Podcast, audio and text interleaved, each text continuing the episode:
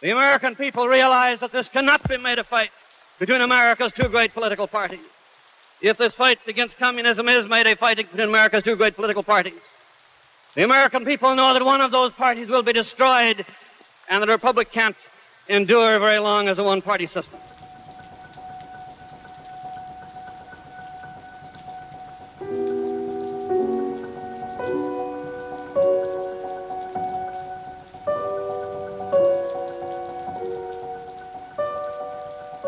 As the United States entered March 1954, U.S. officials announced a successful hydrogen bomb test, while four Puerto Rican nationalists opened fire in the House of Representatives chamber. Five were wounded. On March 9th, Edward R. Murrow's news team produced a CBS See It Now episode, a report on Senator Joseph McCarthy. They used excerpts from McCarthy's own speeches to point out his contradictions. Murrow and head of CBS News Fred W. Friendly pay for the program's marketing. CBS wouldn't allow the team to use the company logo. Good evening. Tonight, See It Now devotes its entire half hour to a report on Senator Joseph R. McCarthy, told mainly in his own words and pictures. Because a report on Senator McCarthy is by definition controversial, we want to say exactly what we mean to say.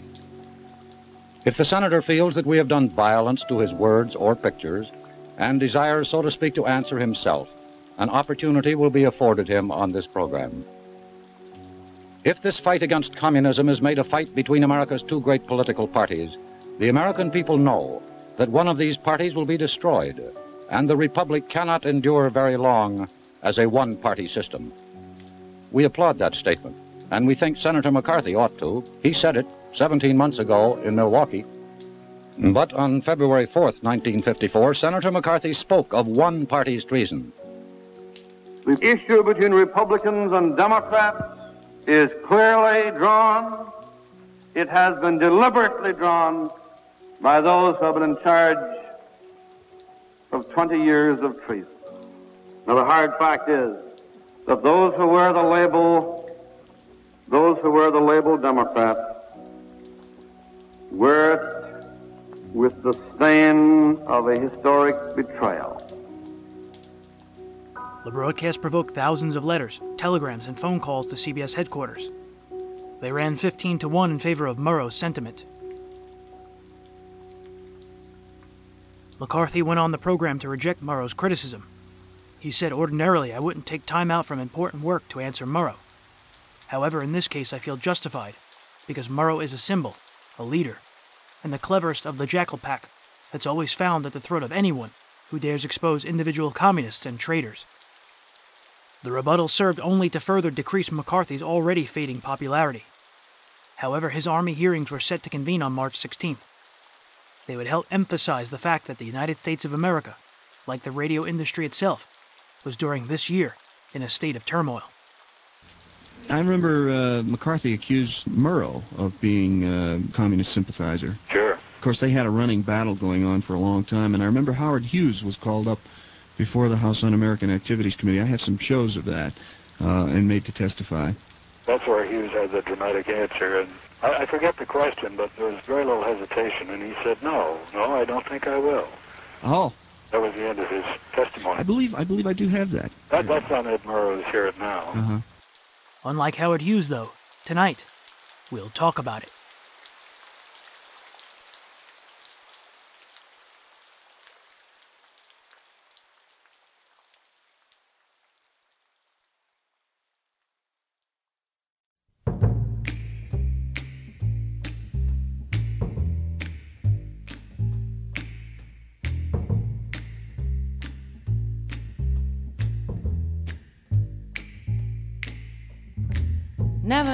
Much I love you. Never know how much I care. When you put your arms around me, I get a fever that's so hard to bear. Welcome to Breaking Walls, episode 125. My name is James Scully. Tonight on Breaking Walls, we continue our miniseries in March of 1954. If this is your first time listening to Breaking Walls, welcome to the show. You can find this series on every podcasting platform and at thewallbreakers.com. Tonight's opening theme is Peggy Lee's version of Fever It's a fitting song for the state of the times during the height of the Red Scare.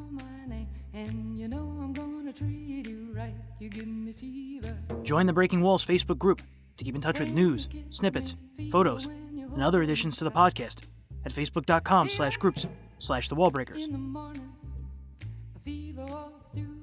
You can also support these shows for as little as $1 per month at patreon.com slash the wallbreakers.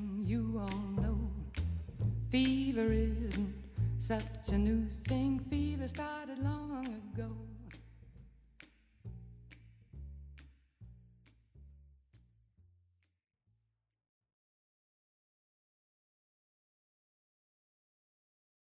Everything is relative, and only in, in retrospect do you realize that. Exactly, exactly. People say, well, radio was really so much easier. But it wasn't really, Dick, because that was it. That was the medium at the time. That was the advertising medium. The pressures were there. And in many ways, radio was more difficult because you had only the one tool. You had only your voice to portray a character with. Whereas in a visual medium like television, everybody has their, their own preconceived idea of what somebody looks like, or what a lawyer looks like, or what a, what a police chief should look like, or what a, what a hood or a gangster should look like, or what a sexy young girl or a matronly woman. In radio, we ran the gamut. You know, you played everything. Sure. And you had to do it all in your head and let it all come out through your voice. And you couldn't do that unless your character was right.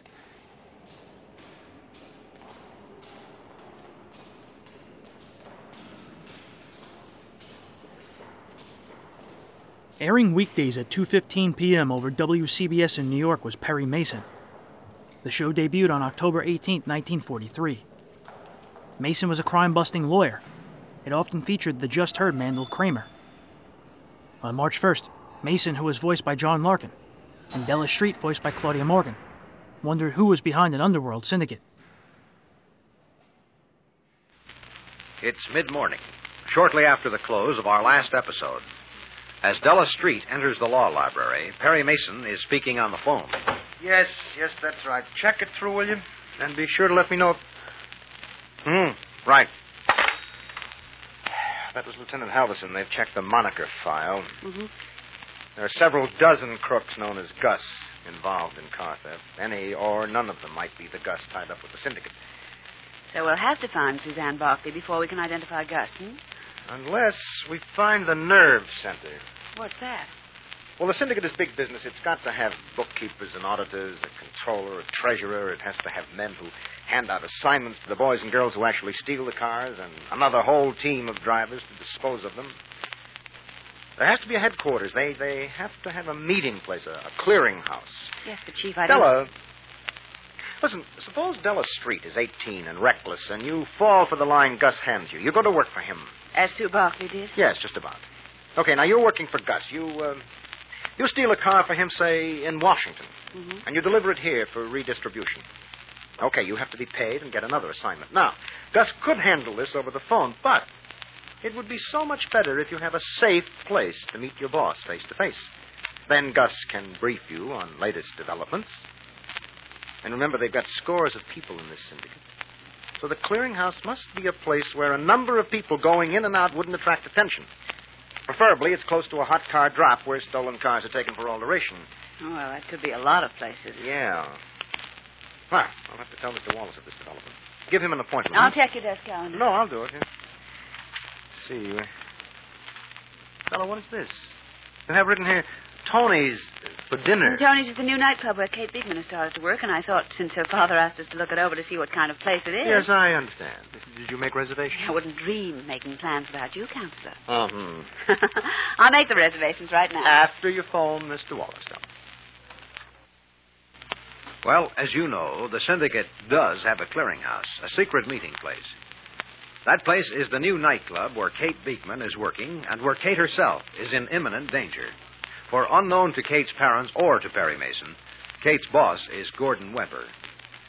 Now, in Gordy's office. Yeah?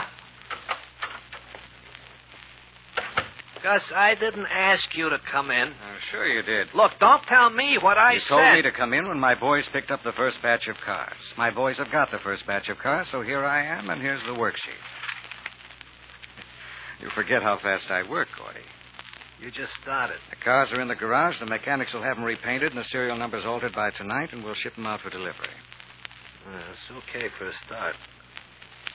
All right, beat it, Gus. I got things to do. If you mean assigning drivers to deliver the heaps, I made your schedule. Yeah? Yeah. Here. And if you mean getting the boys and girls together for a meeting, that's all taken care of. I passed the word. And if you mean the uh, estimate of expenses JT always wants to see, I fixed that too. Did I do wrong, Gordy? Wrong?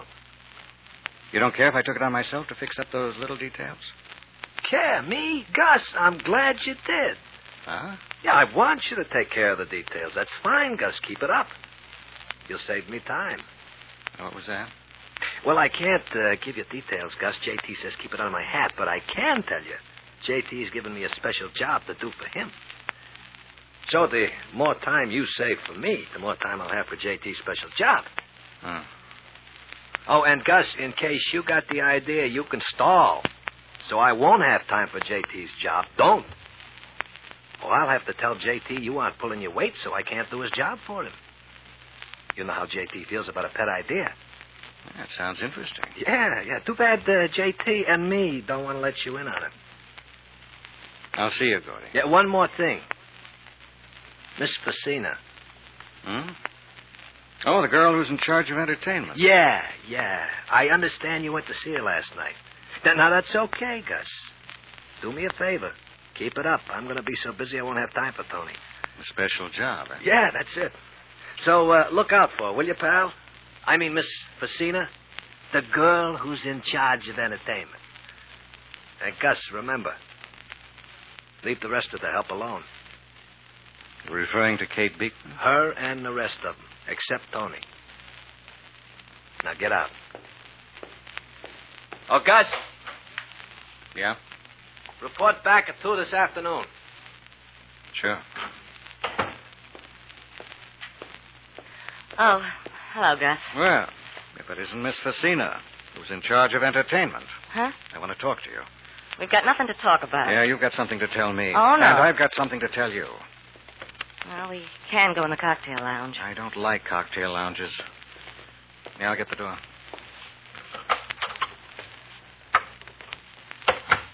Yeah, we got the joint to ourselves. You um, got something to tell me? Yeah. You're a sucker, Tony. What? I offered you a bona fide proposition last night. I offered to help you if you'd put in the good word for me with Gordy. And what happens? You told him I came to see you. Sure I did. That wasn't smart, Tony. What do you think you're kidding, big boy? You said put you in solid with Gordy. That'd be good for you and good for me. Because that'd leave him with more time with you. Yeah. And you said it'd help Gordy, which is what you want. Gordy told me about you, Hanson. He says you do anything to stab him in the back. He's only half right, Tony. Look, I'm going to level with you. Skip it. Cards on the table, Tony. This is what I couldn't tell you before. Oh, you trust me now. Yeah, because you've got to trust me. I know what's going on. I know what's eating you. Gordy and that redhead. I didn't say. You don't have to. Gordy told me. What? Oh, he didn't mean to. But I'm a boy who can add two and two and come up with the right answer. Look, let's take it in order, kid. Gordy's half right, but only half right. The only thing I want is to get out from under his thumb, and I'll do it any way I can. If you think I'm going to help you. You can help me in a way that won't hurt Gordy. At least not much.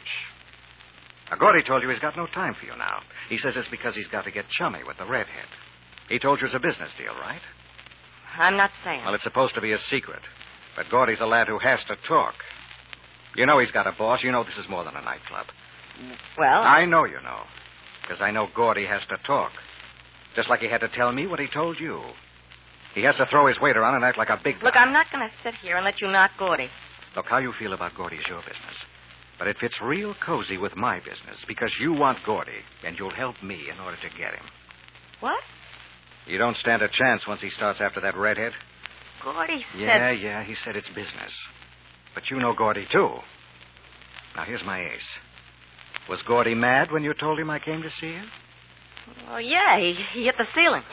Don't make me laugh. He didn't care, right? And here's my other ace. Gordy went so far as to ask me to take you off his hands. He didn't. That's just talk, kid. You know I'm telling you the truth. Gordy's slipping away from you. Are you uh, just going to let him slip away, or uh, you going to fight back my way? I don't want anything to happen to Gordy. Now, look. What if I fix it so Gordy keeps his job, keeps operating the club? And what if I fix it so he lets the redhead alone? So he'll go out of his way to keep from speaking to her. You like that, Tony? You can't fix that. The big boss told Gordy. Unless he's lying. If Gordy's lying. That's our ace in the hole, kid. The big boss did tell him to get friendly with Kate Beekman. The big boss has plans for her. How do you know? Because I know how he operates. I know him better than Gordy. Gordy used to work for me. Look, kid, all we have to do is make the big boss see Gordy's not the guy to make with Beekman. You get it? Yeah, but. All the big boss wants is results. He doesn't care who gets her confidence. When he sees Gordy can't do it, he'll turn it over to me. But how? How? That's the fourth ace, Tony. That's the simplest thing of all. If you'll help. Will you? You, uh, promise Gordy won't get hurt? Only a little bit. I mean, the boss will be disappointed, but since I'm here and ready to take over, it won't signify. Now, let me tell you something. Before you give me your answer, this business is like a ladder. Gordy's up the ladder ahead of me. If I can't get past him the easy way, I'm going to kick him all the way off. He might kick you off. Maybe. But it'll be a real dogfight unless you help me. Now, what do you say, Tony? Mm, I, uh, I wish I knew what you were going to do. Do? I'm just going to show the big boss I'm the man to get friendly with Kate Beekman, that's all. Until now, Kate Beekman has not been directly involved in the struggle for power within the syndicate. But in the very near future, Kate herself will be involved directly and dangerously. By all means, join us tomorrow, won't you? While Perry Mason's directors were men like Carlo D'Angelo and Carl Eastman, women were as likely to be in the midday director's chair as men. They often exuded confidence that put fear into young radio actors.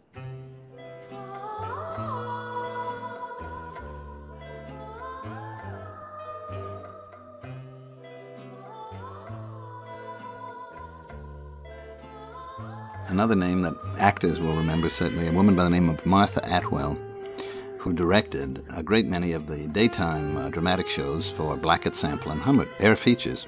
But she was literally unapproachable. She was a lovely lady, as I found out later, but no one approached her. I mean, on the third floor, when this lady walked by, nobody approached her because she was very aloof and she was that she could just, you know, destroy you with a look. Later on, I found out that, you know, you, you never speak to her, you just don't. But in going, I didn't know this at the time. You know, fools rush in. That's right. And I had this list of names of people who directed these shows, and I saw Martha Atwell. And look at all the shows she directs. Well, I did what what seemed the only normal, natural thing to do. I looked up Martha Atwell in the New York telephone directory, and I called her. At I'm- home. At home. I swear to you, this is the truth. I called her at home, and I introduced myself to her on the phone.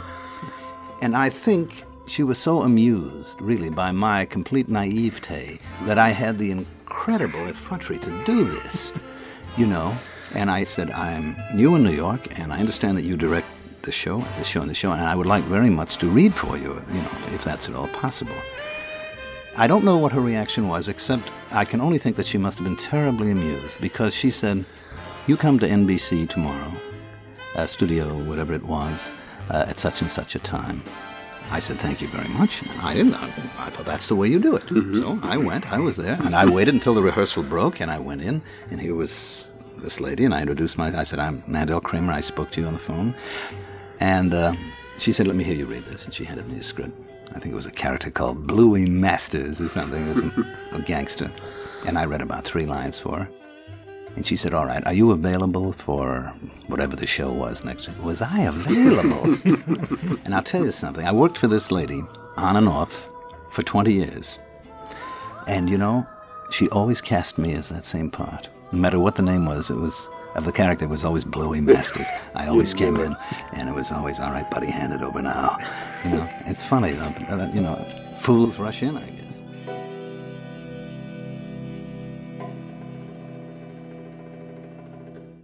As you know, Perry Mason is fighting a huge crime syndicate. But big as it is, the syndicate is cloaked in secret. Kate Beekman doesn't know the nightclub where she works is the local syndicate headquarters and meeting place. She doesn't dream she is a stake in the hidden battle between two powerful syndicate members, Gordon Weber and August Jansen. No, Kate doesn't suspect. Any more than do most of the club employees. For example, Monsieur Boland, head chef. Chef Boland is a thoroughly honest and very capable man. His first concern is his beloved kitchen. He's absolute monarch of his kitchen kingdom. And because he's a wise ruler, he has a moment for his most humble subject. Ah, Mademoiselle Kate. Oh, Mr. Boland, I, I've just been standing here watching. I'm trying to keep out of the way. Yes, I've watched you watch. Well, I guess I should have found something to do, but I, I, I checked the menus. it is all right, Mademoiselle Kate. You watch, you learn. Good. But now uh, there is something you can do. Uh, come with me, please. We go in the head waiter's office where you will answer the telephone and list the reservations. It will not be long. Carl is having a little meeting with his waiters. Uh, sit here, mademoiselle. Now, here is the telephone and the card. List the name, the number in the party, and. You listen once while I answer, yes? Yes? Oh, oui, monsieur. And how many? Quatre. Merci. Merci, Monsieur Browning. Now, you see. The name, the number in his party, and then put the card in the little box for Carl, you see? Yes, sir. Good. Now I have something to tell you, Mademoiselle Kate. I have decided to let you learn to check the food. Mr. Boland, Mr. Weber Uh, please. Mr. Weber is boss, yes, but he is not boss in the kitchen. Here, I am boss. Oh, yes, Mr. Weber says, I wish Mademoiselle Kate to be a food checker. But I make the final decision. Now I have decided you can learn. Thank you, Mr. Boland. Uh, You are welcome, Mademoiselle Kate. Eh, I will return in a moment. All right.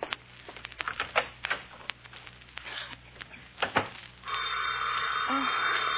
Uh, Tony? I'd like to make a reservation for opening night, please. Hello? Yes, ma'am. How many in your party, please? Two, and we'll want dinner. Kate? Ma'am? Am I speaking to Kate Beekman? This is Della Street. Oh, Miss Street. I thought I recognized your voice. How are you, honey? Oh, I- I'm fine, thank you, Miss Street. Do You like your job? Oh, yes, especially parts of it. Hmm? Well, I, I don't have any one job. I, I work for Mr. Boland and for the entertainment manager. Who's Mr. Boland? Oh, Miss Street, he's so nice. Oh, young and handsome? no, he's older than my father. Which makes him ancient, of Well, course. not exactly, but he is nice. He's chief chef, and he's going to teach me to be a food checker. Oh, oh, oh, just a second. Get on the other line, Perry. I'm speaking to Kate. Mr. Mason just came in the office. Hello, Kate. Hello, Mr. Mason. Well, how's it going? Oh, just just fine, thanks. Swell, swell. You get our reservations, Ella? Kate's taking it for me. Good. Well, then we'll see you opening night, Kate. Well, I, I I'm afraid you can't, Mr. Mason. Uh, oh, oh, you'll be busy? Kate, you just said you could see us. Well, I I could, I guess, but I I can't give you a reservation. Mademoiselle Kate. What did you say, Kate? Oh, just just what I said, Mr. Mason. Well, I. Well, why can't you give me a reservation? Now, I own a dress suit, you know. And I have a new evening dress. Uh, Excuse me, Miss Street. Did you want to speak to me, Mr. Boland? No, no, I will wait. Yes, sir. Well, Kate. Well, I, I I'm awfully sorry, Mr. Mason. Well, why? Uh, don't you want us to come out?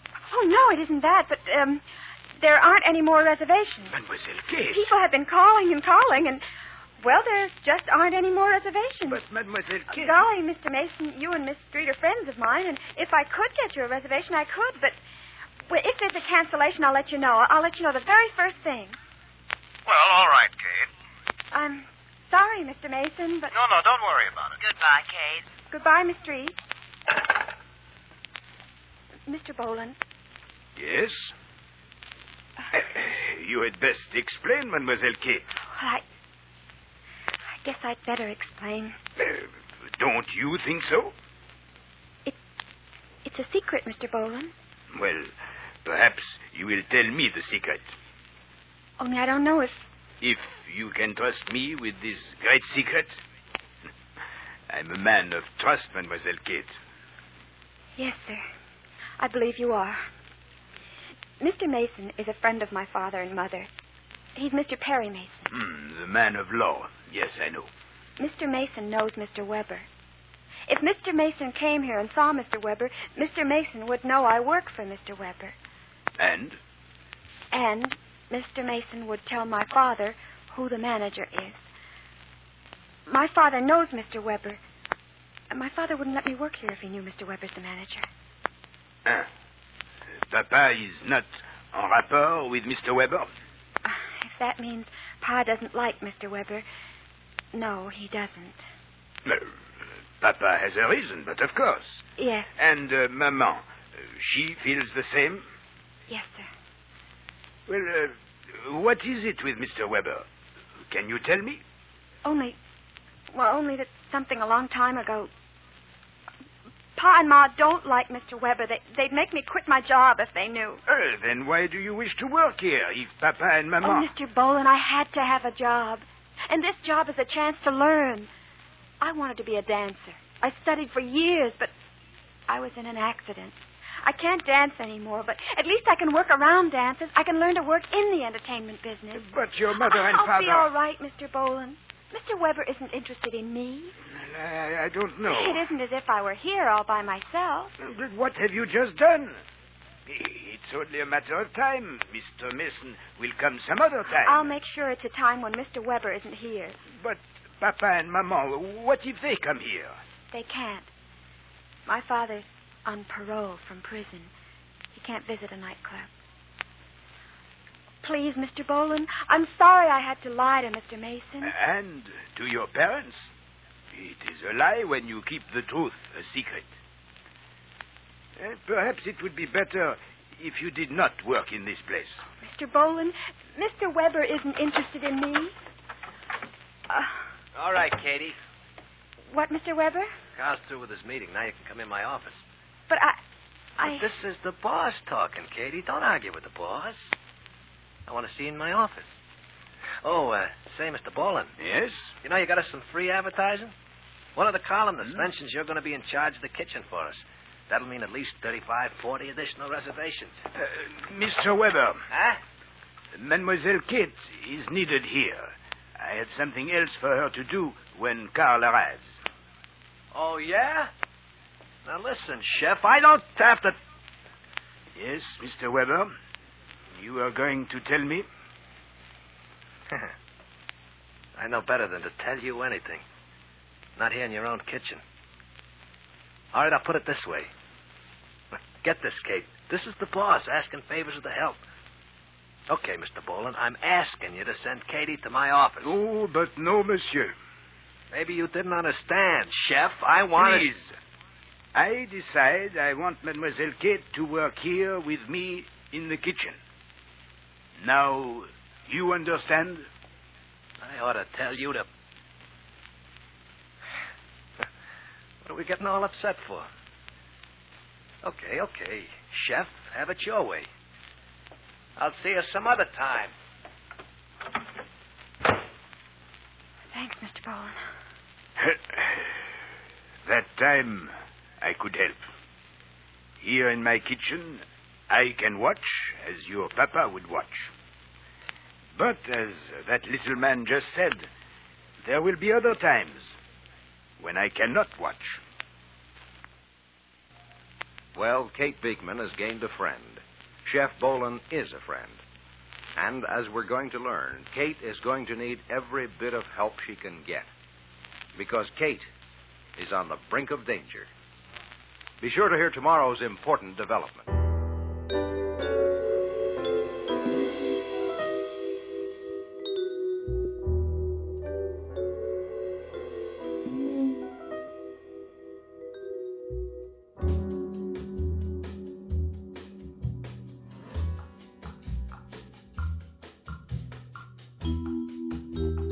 By 1954, Mason's cast had greatly expanded. On radio, he was as much a detective as a lawyer. Incidentally, you know, that, nothing like that exists anymore. In the old days, the third floor at NBC was where everybody congregated. There were Colby's, which is non existent now. Colby's was the restaurant at CBS, 485 Madison Avenue. So if you wanted to meet any of your friends or just find out what was going on, you just ended up on the third floor of NBC over at Colby's, and you kind of got the word there. It was all passed on. Everybody congregated there, and it was social. And also, there was a good chance to nab a director as he walked through the, you know, from one studio to another, because the third floor was where a great many of the dramatic shows came from, from the studios on the third floor. But radio was really the, my first love, you know. The great camaraderie that existed in radio in the early days, before your time, Dick, when there was a, a relatively small number of us, I don't know how many exactly, but a fairly small group of actors who were fortunate enough to be in demand most of the time. You could work, and did work, seven days a week. The version Raymond Burr played on TV was markedly different. The radio version of Perry Mason ran until December 30th, 1955. Mandel Kramer could then be seen, starring in The Edge of Night. Our guest is Mandel Kramer here on the Golden Age. Golden Edge of Radio. Hey, how about that? Got a new name for the show. Just thought I'd throw a plug in there for you. Who is known as Bill Marceau on Edge of Night, of course, the police chief. Incidentally, how did you uh, arrive at that role? Was Bill Marceau introduced on the program as the police chief? You didn't work your way up? No, he started out as a lieutenant. Oh, he did? And then he became a captain, and now I'm the chief, and I just hope they don't make me the commissioner because he's never seen. we just talk about the commissioner. You might mention how that show got started. Uh, I never knew this until you told me about it at lunch. Yes, we were talking. Actually, we, we were talking about About the transition from, uh, when and- you were doing doing radio. Perry Mason and Johnny radio. Larkin and I were doing the Perry Mason radio show. Johnny was playing Perry Mason, and I was doing Lieutenant Tragg as a daytime radio show. Then back in, uh, well, I guess it was '56, they decided that they would put uh, Perry Mason on as a half-hour daytime dramatic show. At this point, all the uh, dramatic shows had been 15 minute shows. Right. Edge of Night and As the World Turns were the first two half hour dramatic shows. Ultimately, some of the shows that started out as 15 minute shows, like uh, Search, Guiding Light, and there may have been one or two others, went half hour, but we were the first to start out as half hour shows. But I'm getting a little ahead of myself. The original plan was to put Perry Mason on as a half hour dramatic melodrama. Well, as I understand it, I hope my facts are straight. They had some problems with Erle Stanley Gardner in arranging for the kind of negotiating the kind of release that would be necessary in order to uh, put Perry Mason on. Obviously, they were unable to resolve those problems, whatever they were, so they decided that they would do that kind of a format, but change the names. And instead of it being Perry Mason, it became The Edge of Night. Instead of the character being Perry Mason, the criminal lawyer, he was Mike Carr, and Lieutenant Tragg became Bill Marceau. That's pretty much how it came about, how the idea of the show came about, because we are really the only daytime show that is really melodrama. That's most, right, that's most right. of the daytime shows are family things, you know. But we're really melodrama. I mean, uh, in a way, I'm still doing cops and robbers, though I'm on the other side of the uh, of the fence now. And we have a lot of action, and we have a lot of mystery, and we have a lot of whodunit going on.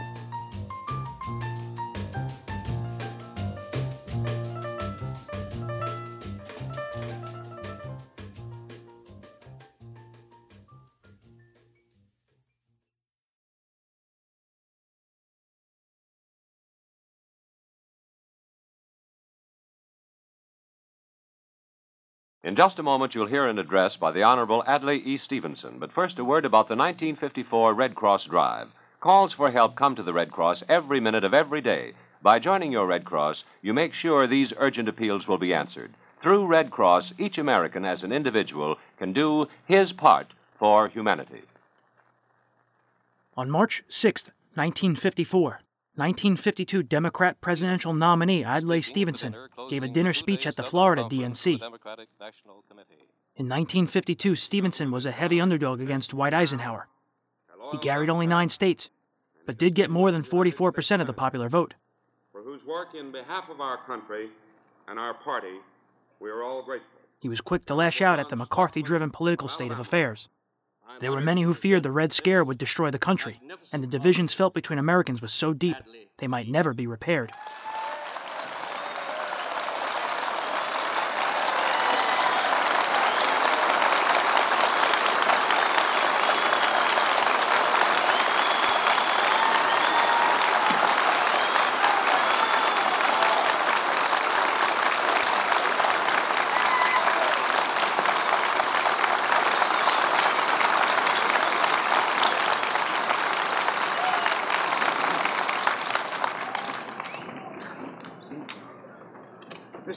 Toastmaster, Governor Johns,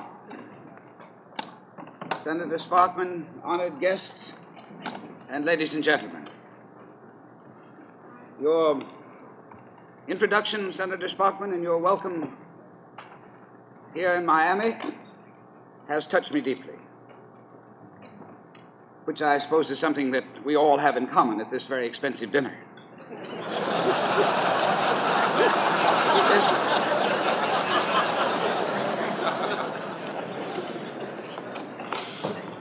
This has been a fateful week in the history of American government.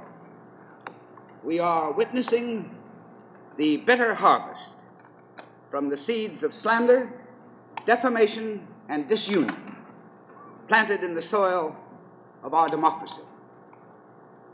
I don't propose to respond in kind tonight to the calculated campaign of deceit to which we have been exposed of late, nor to the insensate attacks on Democrats as traitors, communists, and murderers of our sons. Those of us,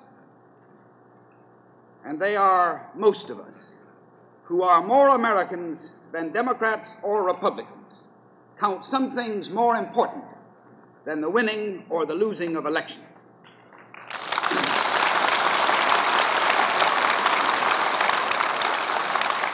There is a peace still to be won, an economy which needs some attention, some freedoms to be secured, an atom to be controlled, all through the delicate, sensitive, indispensable mechanisms of democracy.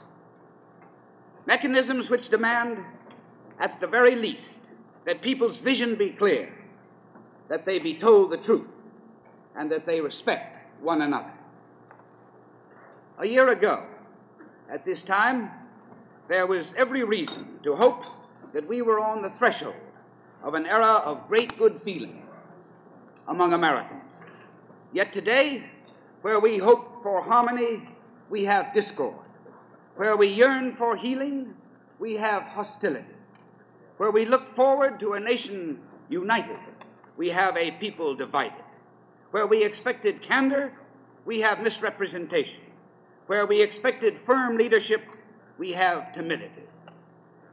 It is wicked, it is subversive for public officials to try deliberately to replace reason with passion, to substitute hatred for honest difference, to fulfill campaign promises by practicing deception, and to hide discord among Republicans by sowing the dragon's teeth of discord among Americans. The loyalty, the patriotism of a whole political party, of one half of the nation, has been indicted.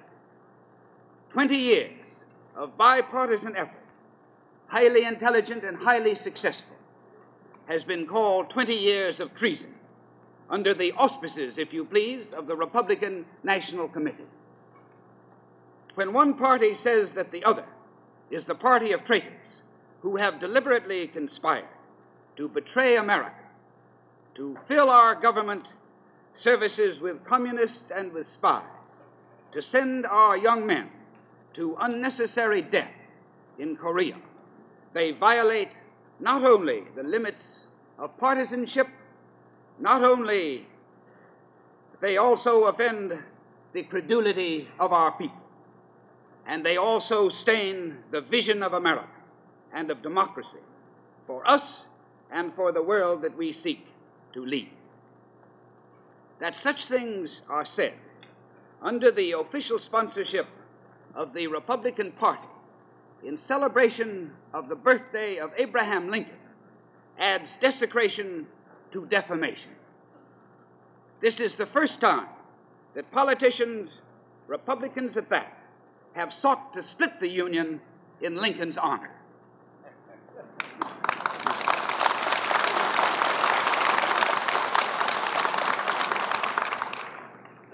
This system of ours is wholly dependent upon a mutual confidence in the loyalty, the patriotism, the integrity of purpose of both parties.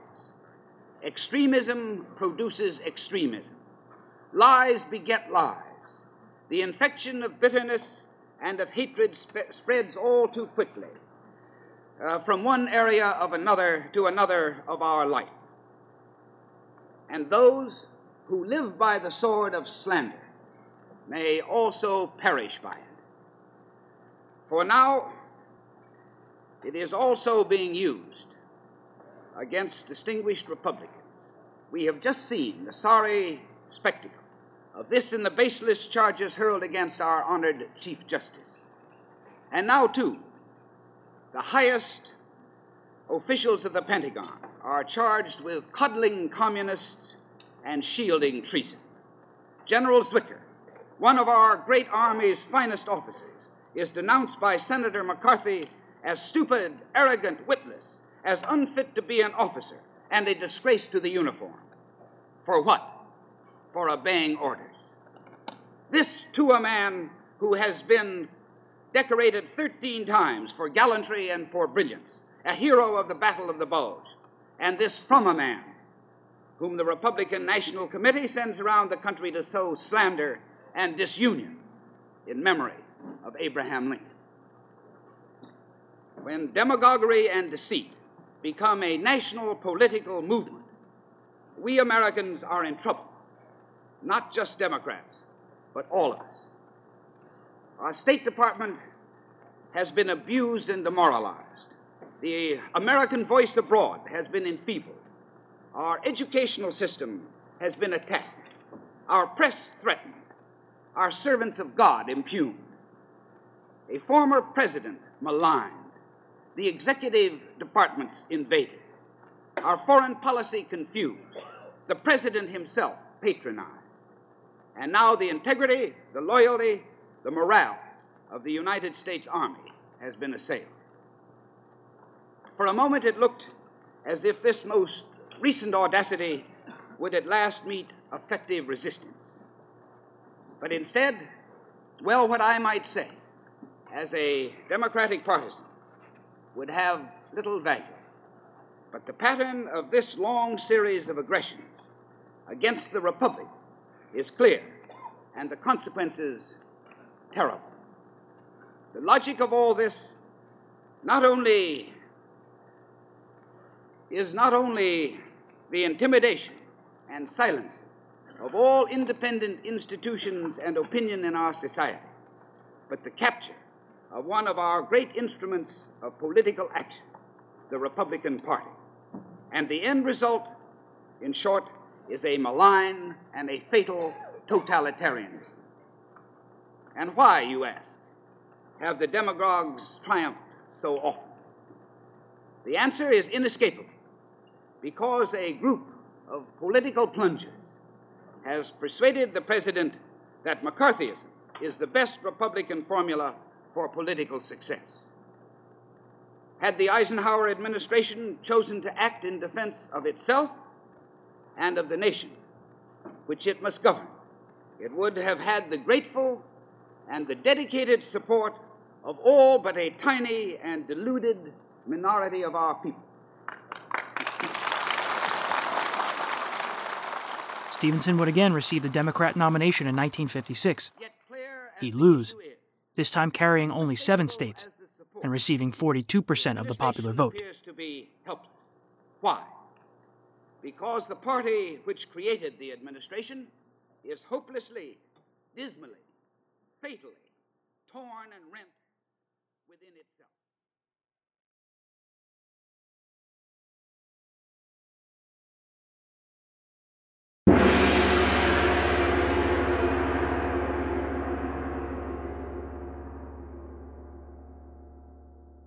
you this is Ali Silva of Fireside Mystery Theater coming to you at a time of great peril. Some fiend has tied me to a rope dangling just a few feet over a giant boiling cauldron of. What is that? smells like gazpacho? But gazpacho is supposed to be served cold. Oh, whatever. Why would I put myself in such a situation? Because we at Fireside Mystery Theater will do whatever it takes to create exciting audio drama. Enjoy our acclaimed anthology series of original eerie radio plays, performed before a live audience by a full cast of magnificent actors and a crew of amazing musicians and technicians. Just go to firesidemysterytheater.com for show listings, info about us, and links to our podcast. Take a listen for yourself today and find out why our podcast is among one of the top audio drama series out there. Oh, brother. That villain is cutting my rope. Well, that must mean my time is up. So tune in and subscribe to the Fireside Mystery Theater podcast. Oh, and be sure to mind the shadow.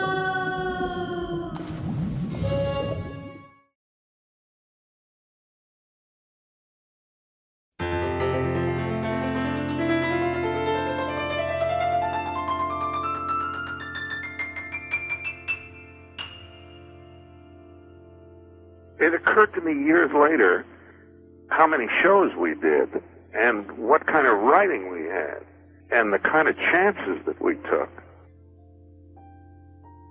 I suppose if I were given the opportunity, I'd do the same thing again. It seems to me that if you're going to do an anthology, which that was, that's the kind of anthology to do. You do a little bit of everything. You take all kinds of chances. Remember the one we did called Conrad in Quest of His Youth? There was a magnificent show. Fred Steiner did music for it. Just lovely love story. Ejac wrote a dozen fantastic original stories. Shirley Gordon did such good stuff. She did a thing called Call Me a Cab. Yeah. Remember that? Yes. She did a lot of good stuff.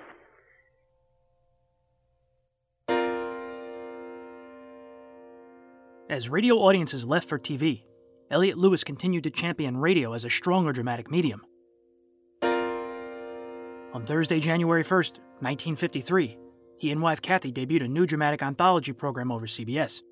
It was called On Stage.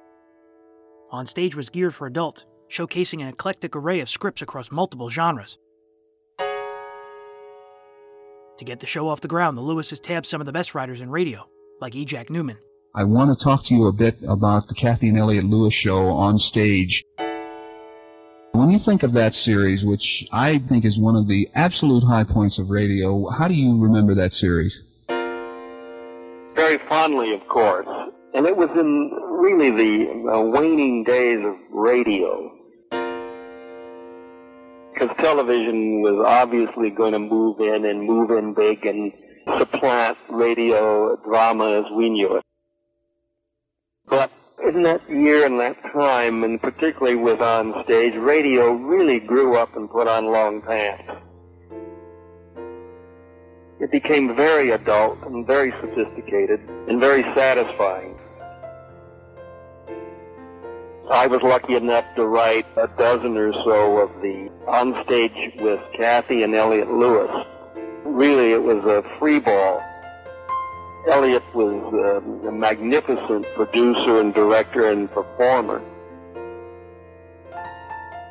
I could discuss dramatically very mature subjects and very mature themes. And I did, with no holds barred. And it was a marvelous experience for me as a writer, and I'll, I'll never regret the time and effort I put into it.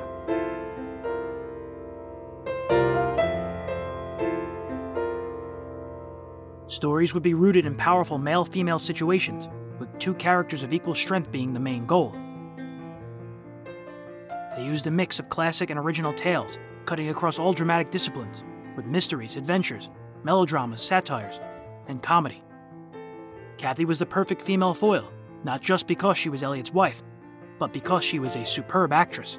Cathy was a consummate actress, of course, beautiful woman. As I recall her, she was very gracious, kind, and very, very competent in her profession. I remember she made a, uh, aside from her enormous success as a radio actress, she was also on a long-run television show, uh, My Friend Irma. Yeah, radio and TV. I always liked Cathy and always got along with her very well. I can't say that has happened with every actress I've worked with since. By then, the West Coast character actors were like a family. A frequent co star was Byron Kane. It was all on the job training. It started in that backyard of Richard Petticini when I said to my other friend, Oh, yes, I will go over. I walked over to KMPC against the wall with Hy Averback, and away I went. That was really the first thing. Why I was able to do it, I can only say Mother Nature gave me that gift. I was. I have theories, of course, about acting, and as, as many years have passed, I've talked to younger actors and who told me about their desires and their systems and the methods and the things, and I could go on for hours about that.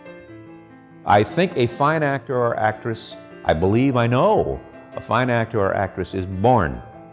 You don't learn to be a fine actress. You can learn on the job and learn tricks. Oh my God, the mistakes I've made. Of course, of course. But the Lurene Tuttles, whoever, however she started, no one has to tell me. She was born, and I could go to the list of the people that you could remind me of that I've forgotten. Ray Noble, Fred Steiner, and Lud Gluskin's music beautifully fit the production, and Berne Surrey's sound patterns were exceptional. The March 10, 1954 episode was called The Crusade of Stanley Finston.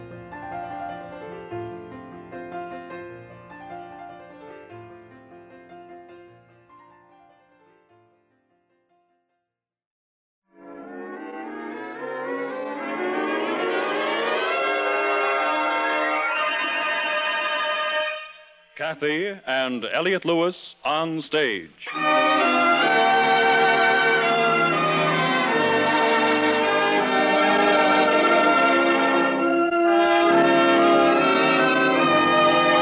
Cathy Lewis, Elliott Lewis, two of the most distinguished names in radio, appearing each week in their own theater, starring in a repertory of transcribed stories of their own and your choosing. Radio's foremost players in radio's foremost plays.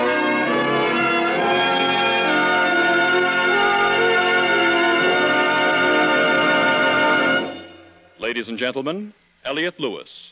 Good evening. May I present my wife, Cathy? Good evening. At one time or another, everyone, or almost everyone, feels it necessary to yell. This yelling can be done in the manner of a rooter at a baseball game, in which case it's either for his favorite or against the umpire. Or you yell when you're happy, a victory yell, so to speak, like the loud noise you make when someone gives you $23 million. Or husbands and wives have been known to yell at each other. In a French movie, it's a sign of affection. Here in America, they're more liable to be cross. And many of us yell at true or supposed injustices. Ross Murray created two lovely people several months ago in a play called Penny Ante. Their names were Stanley and Dora Finston. He got to like them and their attitudes, and he wrote another story about them. It's the one we're going to do tonight. If you put together everything we've said so far, you'll find it's the introduction to The Crusade of Stanley Finston.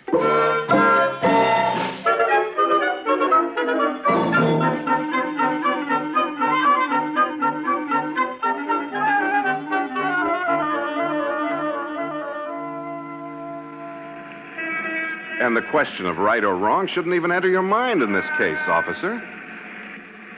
Intent is what you should look for. And I assure you it was purely unintentional on my part. A, friendly remonstrance on your part would be sufficient, I think. Sir? Not to mention the goodwill you fellows would gain from me. Would you sign here, Mr. Finston? You mean you're still going to give me a ticket? Yes, sir.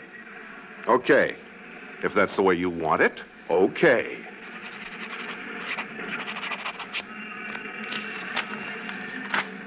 Here you are, Mr. Finston. And here's your operator's license. Thanks. I see you wrote here I was cooperative. You were. Very. Well, that's the last time you guys will ever write that about me. From now on, the police department is going to have to get along without my cooperation. You guys will be sorry you gave me this ticket. Stanley Finston never forgets an injustice. You'll see. And that goes for my friends, too.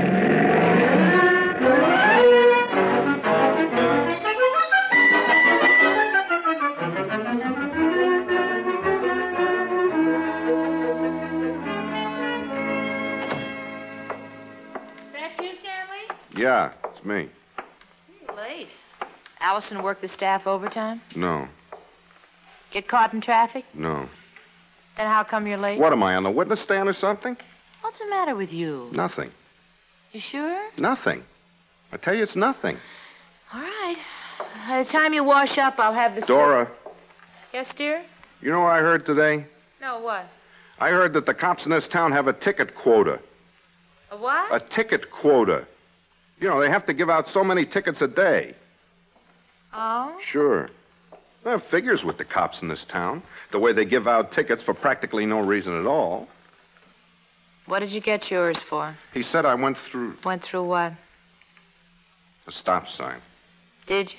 Not exactly. What do you mean, not exactly? What I said, not exactly. The way they got some of those signs set up, it's a deliberate, money making trap for the city. I was driving down 4th Street. Stanley, Yes, Dora. don't aggravate. We'll take five dollars out of the vacation fund and pay. It's not the $5, it's the principal. Stanley, you can't fight City Hall. I learned that expression when I was a kid. Well, maybe you can't, but I can. How? Now, how can you, one man, fight the whole traffic department? I don't know, but I'm going to do it.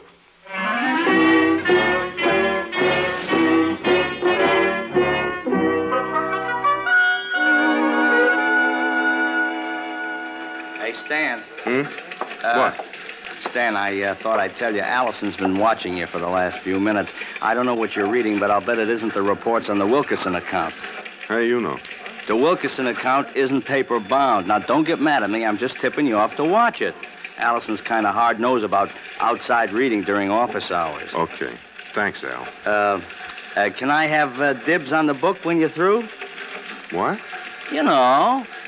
Don't be selfish, old pal. It's not that kind of book. Oh. No, I'm not kidding. It's the vehicle code. The who? The vehicle code. See? Well, what are you studying that for? Gonna become a cop? Drop dead. Well, what are you studying for? I'm not studying. I'm only reading. What for? Well, yesterday I was driving Oh, home. here after- comes Allison. Tell me at lunch, okay? Yeah, sure. Lunch. See you then.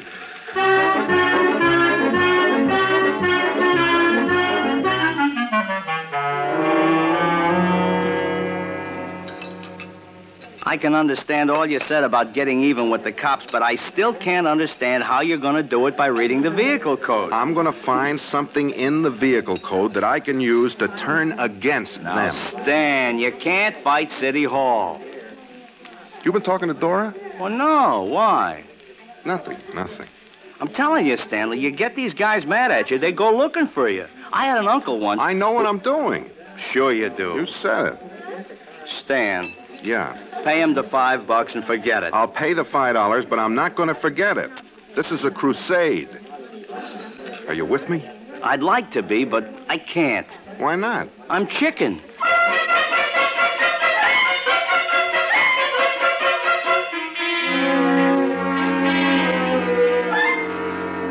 Stanley? What? Honey, it's after midnight. Aren't you ever going to come to bed? Yeah, as soon as I'm finished going over this section. Oh, for a week now you've been going over and over that book. How long are you going to keep this up? Till I find some mistake they made.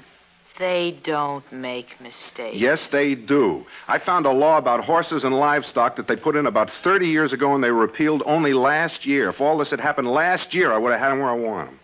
I'm sleepy, Stanley. Well, then go to bed. I told you I'd be with you as soon as I finished. You'll be dead when you go to the office tomorrow. I don't care. It's my principle I'm concerned with now. A man can't live without principle, Dora. He can't live without a job either. I got a job. You won't have if you're too sleepy to keep it. All right, all right, all right. Just a couple of more minutes. Is that too much to ask? No, Stanley. Good night. Good night. Dora, Yes, dear? don't be mad at me. I'm not. Thank you, dear. You're quite welcome, Stanley. Good night. Night. Hey. Section 452A. The vehicle approaching the intersection of the highway when the red.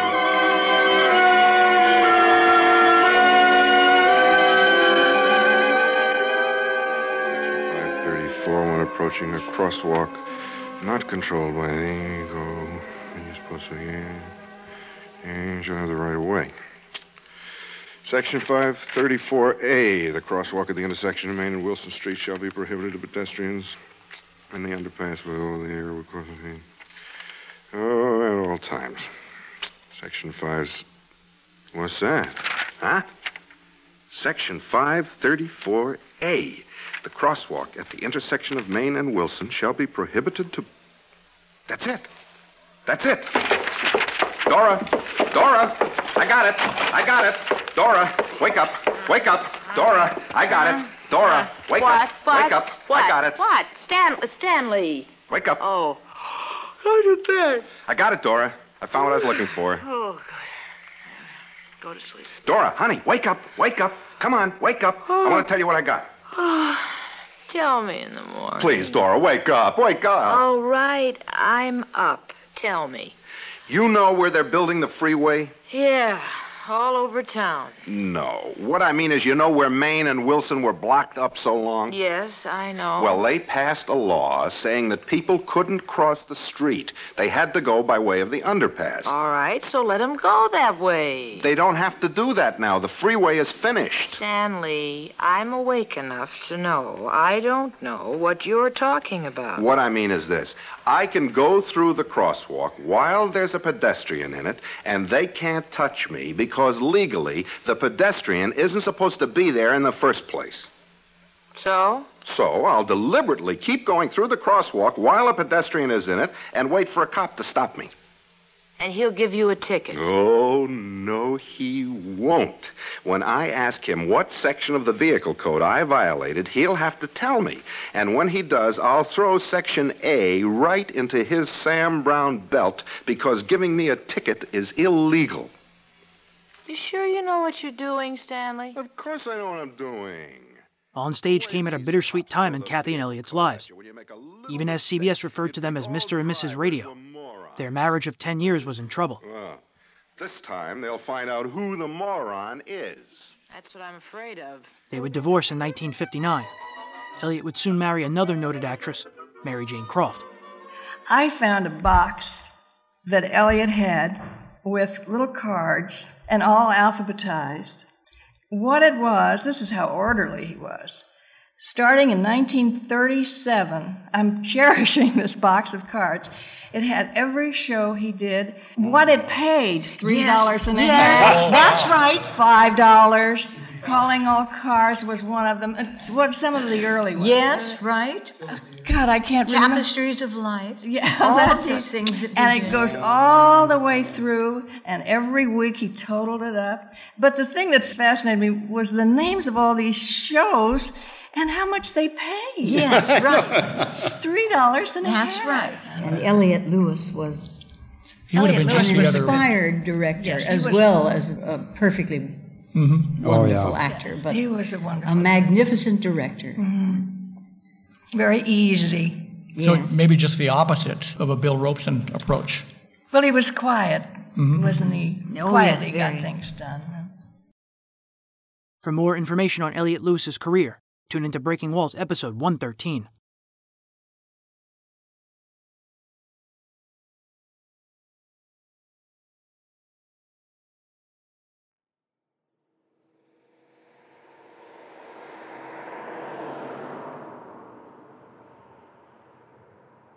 The last thing is the Groucho thing, and you're running out of your time here, I say. You got about right. five minutes. Started in an interesting way. Ever the way. producer, ever the producer. well, there was a Walgreen two-hour radio show on once a year to, for a penny sale, and they got a lot of people that were stars. Radio spectacular, I guess you'd Mm-hmm. call it. And Linkletter was called to do a People Are Funny stunt, and I was the producer, and so I was there, and I held the needle, which was to hand to Linkletter, which was to hand to Cesar Romero, who was blindfolded, who was supposed to put a patch on the seat of a contestant's pants. It was a very high class stunt. but I was sitting there in the audience watching Bob Hope and Groucho Marx reading a script, funny stuff. And Bob dropped his script by accident. So Groucho dropped his script on purpose. And they were much, much funnier with their scripts dropped than they were reading the Mhm. stuff. And afterwards, I went up to Groucho, whom I didn't know, and said, You know, hiring you to read a script is like buying a Cadillac for the purpose of hauling coal. You don't utilize your abilities. And he'd flopped four times on the radio. I said, You want to do a quiz show? He says, You mean compete with refrigerators? And I said, Yeah. He says, Well, I've flopped four times so far. What can I lose? And that's how we went in business together to do this particular show, which was a rebirth for him because he was Oh, 57 yeah. years Uh-huh. old then.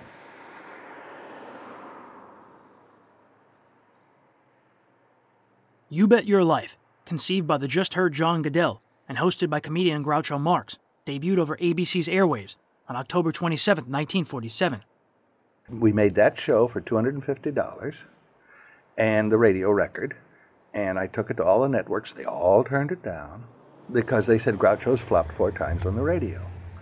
So then I read in the paper, here's the reading the variety again, that Alan Gelman, president of Elgin American Compact Company of Chicago, is coming to the Beverly Hills Hotel to sign up Phil Baker for his new quiz show, Everybody Wins. Is going to, see? So I called up Mr. Gelman at the Beverly Hills. I said, Have you signed up Phil Baker yet? He says, No. I said, I want you to hear a record. So I took the record up to his room and played it. And he didn't know Groucho had flopped four times on the radio. He says, This is a funny record. I remember him in the Cocoanuts. There's a pretty mm-hmm. funny man, you know. okay. And we made the deal. And Phil Baker fired his press agent. anyway, that's how the thing got on. Three couples were brought on stage to be interviewed and quizzed by Groucho. Each couple was given $20 and told to bet as much as they dared risk on four questions from a category of their choosing. The money would double with each successive step. Couples could win $320, go broke on the first question, or finish anywhere in between. The couple with the largest money total got a chance at the jackpot question, worth at least $1,000. There was also a secret word each week, with bonus money to be divided if someone said the word while the show was on the air. Although 1947 was radio's highest rated season, the quiz show aired against NBC's Mr. District Attorney on Wednesdays at 9:30. At season's end, You Bet Your Life only pulled a rating of 13. Groucho felt uncomfortable trying to be funny on a live radio show. Guedel's answer was to record the show, which allowed Groucho to relax. The program could be edited for time later. The idea worked. The show moved to CBS in 1949. You Bet Your Life became network radio's top rated quiz show, finishing the season in 11th place overall. The Groucho thing was on radio first for a couple of years before it went Three years. TV. Three years on radio and then um, 11 on television. Did it go into television with Elgin American or right away with? Oh no, Elgin American was only on. They'd go on for 26 weeks and then try to get out for the. See, they only had Christmas selling. Oh, I see. And f- we just fussed along with them, and they were nice people because they started us. But it was DeSoto, Plymouth, Chrysler yeah. Plymouth, that really took over there, and they kept it for a long while. And we ran DeSoto out of business, made it an extinct car by having so many people. Actually, it wasn't the right product. Here we had a very large mass audience, a number one, number two show in radio and television, and a six thousand dollar item. Hmm. So we figured Toni and Lever Brothers and those people, those are the ones that could use it, and those are the ones that finally got it. Uh-huh. The contract with DeSoto Plymouth of Chrysler was worth $4 million over 10 years. It also moved the show to NBC Radio and TV, beginning October 4, 1950. The program remained a top 10 hit into 1954. That March, it was airing on radio Wednesday evenings at 9 p.m. The March 10th episode's secret word was street. Ladies and gentlemen, the secret word tonight is street. S T R E E T. Really? You bet your life.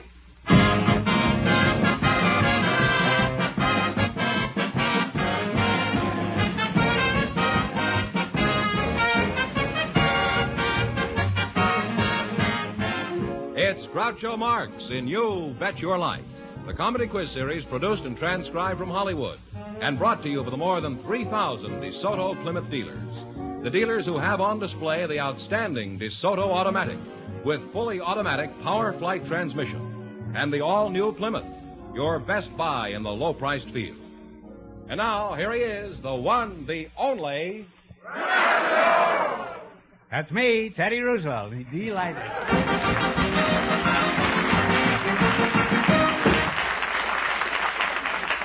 Well, here I am again with a thousand dollars for one of our couples. George, who's first? Well, Groucho, we have some people who were chosen because they have interesting stories to tell. Uh-huh. Miss uh, Beverly Kaanapu and Mr. Ernest Ray. Would you come in, please, and meet Groucho Marx? Welcome uh, for the DeSoto Plymouth dealers. Say the secret word and you'll divide a hundred dollars. It's a common word, something you see every day. Mr. Ernest uh, Ria and Miss uh, Beverly uh, Kanapu, huh? Beverly Ka'anapu. Ka'anapu. Oh, I see. Ka'anapu. Yes. Do you have a Hawaiian name? Is that your real name? Well, my full name is Beverly Phoebe Kamalulani Ka'anapu. Mm-hmm. What does that mean? Kamalulani, that means under the shade of heaven. Oh. Mm-hmm. Where were you born, Bev? I was born in Kalihi in Honolulu, Hawaii. Mm-hmm. I'm all right. How are you? But uh, we always say that if anybody says Hawaii. Hawaii is the correct pronunciation. Huh? Hawaii or Hawaii? Yeah. But over here they say Hawaii. Okay. Well, that's uh, the easiest way. Yes, it is, and it also there's no joke. I mean, just to say I'm all right. How are you? Just to say Hawaii, you're dead. Aren't the real, genuine, blown-in-the-bottle Hawaiians pretty scarce now? I've heard there aren't too many of you left. Is this true? Yes, that's very true. As for myself, I'm part Hawaiian and part German. Really? huh? Is that so? Well, whoever assembled the pod certainly knew what he was doing.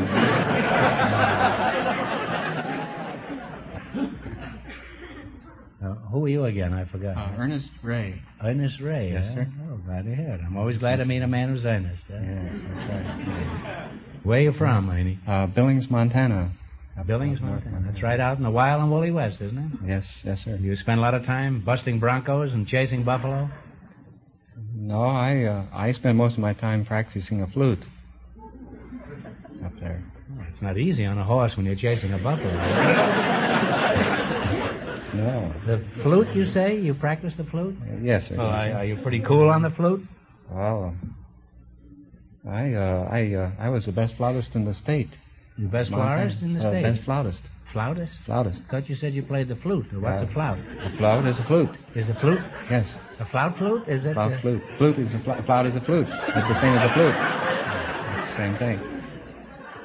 It's the same. Well, I've learned a word tonight, flautist, huh? Yes, yes, sir. And you were the best flute player in Montana. Yes, I, I was the best flute player in Montana. Uh-huh. Well, that's an easy claim to make. Can you substantiate this claim? Well, uh, Groucho, while I was still in high school, I uh, I entered a, a Montana, you know, the flute con- contest in Montana to see who was the best flute player, and I won first chair. And then uh, after that, I, I You I won the chair, you say? Yeah, I, I won the first chair. I won the first position. I was the first uh, flutist in the in the contest. They rated me first. Well, suppose in that contest you'd have hit a, a sour note, uh, Ernie, would you have taken your flute and blown your head off? No, I had third chair there, but I'd probably been denoted to about the fifth chair. I figure if I hadn't done a good job. The fifth chair. I had third chair in the second flute section. Did you ever have the second flute in the fifth chair section? No, no, that's, You know, that's I'm a- supposed to get you confused. Yeah, well, that, that that second section, that second flute section, that's uh, that there's ten flutists and uh, five of them got in the first Ten section. flautists, isn't it? Flautists, yes. Yeah. yeah. Well, why do they call it flautists when it's really flutists? Huh? Well, that's uh, that's a, a, a foreign word. It's a French word, I think. Oh, well, why don't you play the French horn then? No, I I don't know how uh, to do that. Anyhow, then. Uh, That hasn't stopped the men in our orchestra from playing.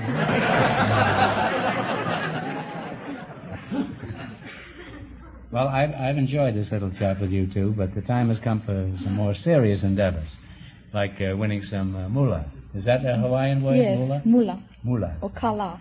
Or kala. huh? Well, you're going to play You Bet Your Life. You, I don't know if you know how to play You Bet Your Life, but we made a little change in our quiz last week. You play the game this way. The same way, with the exception that we start you off with a bankroll of a hundred dollars. And that, that's very nice. You can quit now if you want. no. Every time you miss a question, you lose half your bankroll, no matter what it amounts to at the time. Now let's see how much money you can make. You selected science and medicine, and remember, the more the question is worth, the harder it is. Number seven. Number seven is seventy dollars. In the laboratory, what do you call the small gas burner used to heat test tubes? Flask. Talk it over. Yes. Mm-hmm. Value. Yes. No, I'm, I'm sorry. It's a Bunsen burner. Well, you lost half of your original bankroll, so you now have $50. You have fifty dollars left in the bankroll. Now, what do you want to go for? Well, let's try number eight. Now, eighty dollars. What is the scientific name for the study of plants and plant life? Talk it over. You're partners.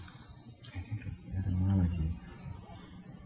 Study of plants. Scientific name for the study of plants and plant life. Okay, let's try that. Etymology. No, I, I'm sorry. No, it's botany. What am I asleep today? You uh, lost half your bankroll again. You now have $25. Twenty. Well, you're still in the running. Now, don't get discouraged. Now, uh, what do you want to try? Ninety dollar one? Ten? Hundred? Five. and see if we can get Yeah. something on this Okay. How much? Five, five, uh, five. Fifty dollars. What rare element do we obtain from pitchblende? Uh, let me see. I think we get radium. That's right. Before you change your mind, it's radium, huh? Well, you now have $75. It's your last chance to be the other couples now. Things are looking up a little, aren't they? Now, Yeah. which one do you want to try now? Oh, we gotta try number nine. Ninety dollars. Uh, scientifically speaking, animals with backbones are called what? Talk it over. What do you call it? Mammals? or Vertebrae? Oh, Take a stab if you don't know. whatever. Uh, mammals. Oh, vertebrae probably. Yes, it was vertebrae. I wish I could have helped you, but I couldn't. Oh. Well, you lost half your bankroll, and you wind up with $37.50. I'm sorry you didn't win more. Thanks and good luck from the DeSoto Plymouth dealers.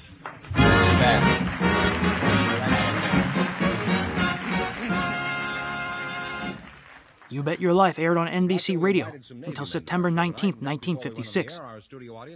The original TV series ran until 1961.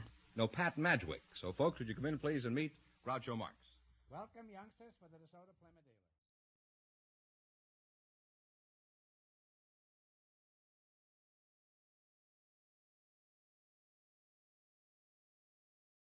I don't particularly like to work with my husband. I don't believe in wives and husbands working together. But that's just my opinion. I worked with him, but we didn't hit it off too well while we were working together. He's a little rough. During that whole radio period there, from Yeah, uh, 46 to make it. 54? Yeah. But I, I made it, but I didn't. I wasn't too happy. hmm But I enjoyed it. You were an excellent actress on that program. You brought a lot of spark and, I had a lot and life to the Well, like I, you know, it's like anything you do, you get better and better Uh-huh. and better. But a husband tends to pick on you, where somebody else won't pick Or on he, you. well, he might not pick on somebody else. He wouldn't either, pick on Mary Benny. Uh, he Yeah. wouldn't pick on anybody else, but he'd pick on Uh-huh. me. You see, so actually, that part I didn't care for. Hi, everybody. This is Jay Stewart welcoming you to It Pays to Be Married, the show that honors the American home. Each weekday, we bring you couples from all walks of life who've had problems in their marriages and solved them. We'll hear them tell their true stories recorded from their married lives, and then they'll have an opportunity to win our family fortune jackpot. Our first couple in a moment. But first, From the stories you've heard folks tell on It Pays to Be Married, you must have noticed, as we have, how often the importance of the home is emphasized. Oh, not the house itself. Its size and value are not important, but the home as the center of family activity, the gathering place to which children come after school, the place where the whole drama of life unfolds. It may be a little ranch house in the California Valley or an attic room in Ohio, but to the happily married couple, it's their castle. And as the famous song points out, be it ever so humble, there's no place like it. Some of our guests have told of their struggles to set up their homes, getting the money together for the down payment, perhaps even building the house themselves. Now, we hear the many stories of frustrations and the problems of living together, but all our guests have solved their problems, and they remind us that no matter what the struggles have been, it's worth it. A home, like, like everything else worthwhile, has to be worked for. And those who meet their problems and solve them remind us each day that it pays to be married.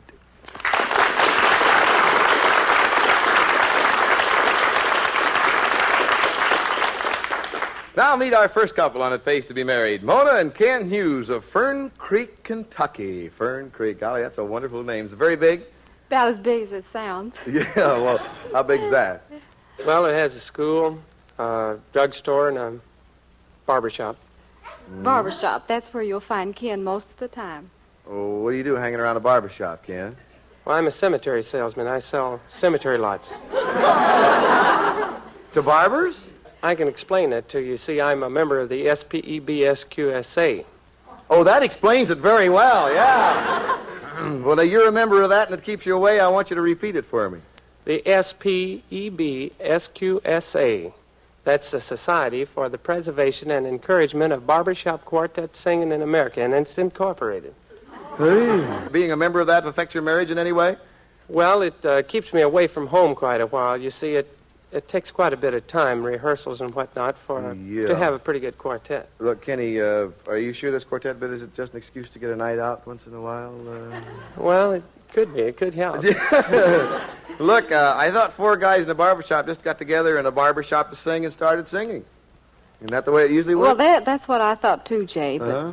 honestly, they get a number and they rehearse and rehearse, and I, a gal likes to have her husband around the house once in a while. Yeah. Honestly, I, I hope I never hear Sweet Adeline again. I can sympathize with you, Mona. It probably gets to sound like a singing commercial Oh. after a while. Tell me, did, did you two have any children? Yes, we have two little girls, Gay and Ray, age three and two years old. Oh, does Daddy sing the girls to sleep? Huh? No, that's my chore. He does all of his singing away from home. That's good practice for her, Jay. You see, we intend to have our own little quartet uh, when the kids grow up. Well, wonderful. Sounds like there's going to be perfect harmony in your home from now on, and best wishes to you. Thank you. For each of our ladies today, here's a beauty gift from Richard Hudnut of Fifth Avenue. Everything you need for your hair. Enriched cream shampoo, Richard Hudnut cream rinse, and the wonderful new Richard Hudnut Home Permanent. And now for the most restful sleep you've ever enjoyed, here's a Westinghouse electric blanket. Ah. Remember, you can be sure it's Westinghouse. Got what you wanted. Good. And to help oh. prepare meals, Mrs. Hughes, a wonderful Mirro-Matic pressure pan. Oh, good. And a completely automatic Mirro-Matic electric percolator. Oh. Good. Now, in just a few minutes, you'll get a crack at our big family fortune jackpot filled with wonderful prizes and $250 in cash. Thanks for being with us.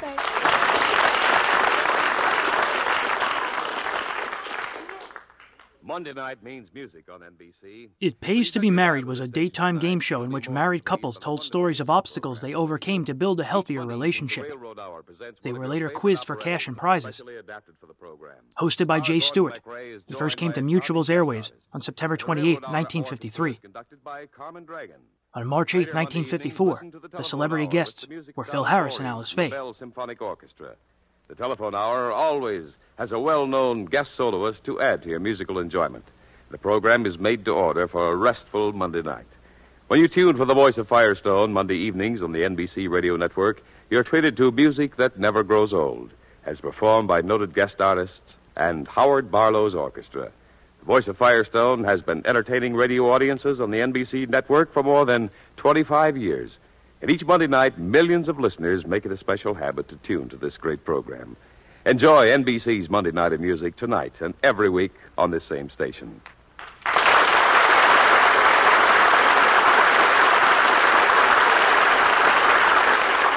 Now we'd like you to meet our next guest on It Pays to Be Married. For this specially recorded interview, we went across the hall here at NBC in Hollywood to the wonderful Phil Harris Alice Faye show. And there we met Phil Harris and Alice Faye.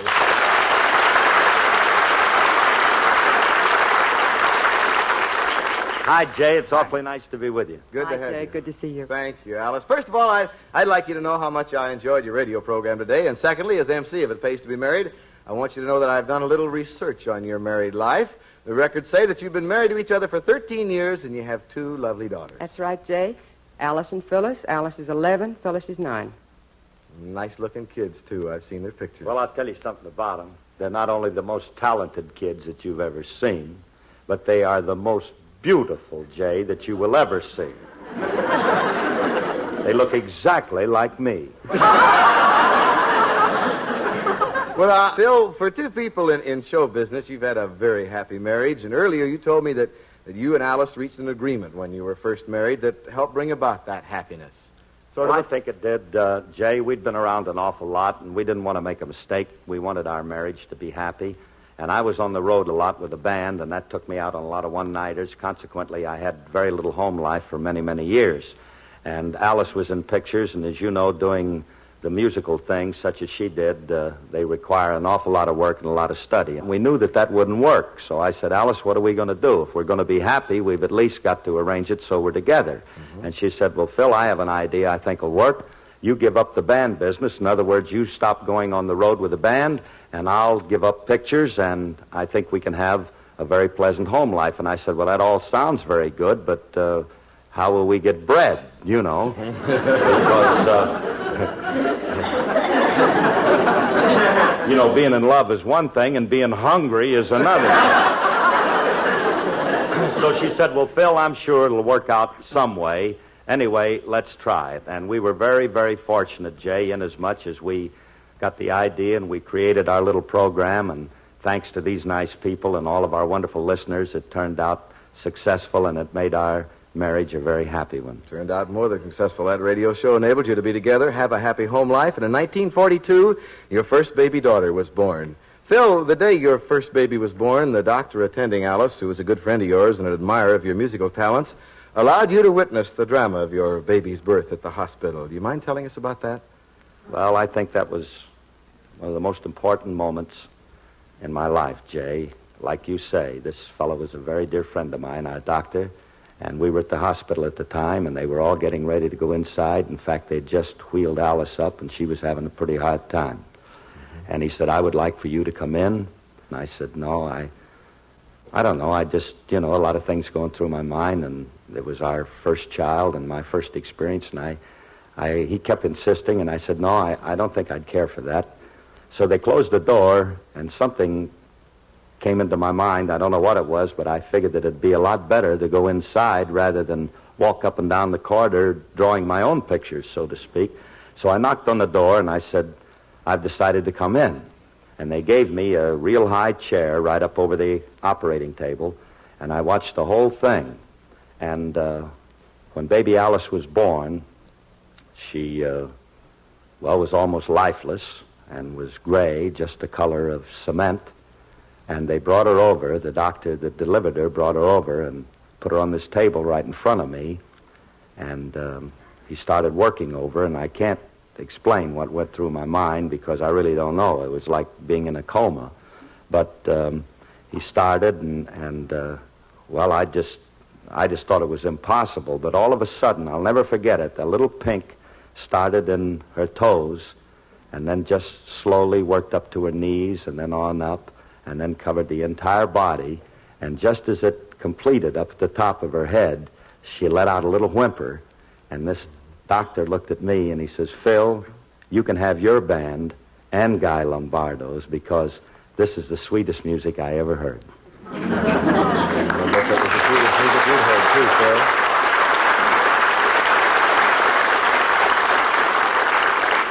Well, Phil and Alice, you heard sweet music again when your second child, Phyllis, was born in 1944. Mm-hmm.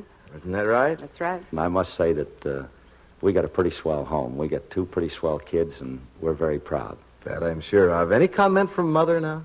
Well, Jay, um, I must tell you this that through the birth of, of our two daughters, Phil was a very, very brave father.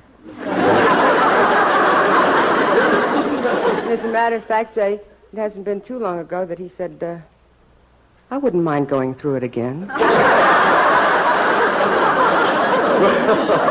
well, Phil, Phil Harris and Alice Faye, you are successfully combining home and career, and through your fine radio program, you're bringing wholesome fun and entertainment into the living rooms of America. It's been a great pleasure to have you here on It Pays to Be Married today.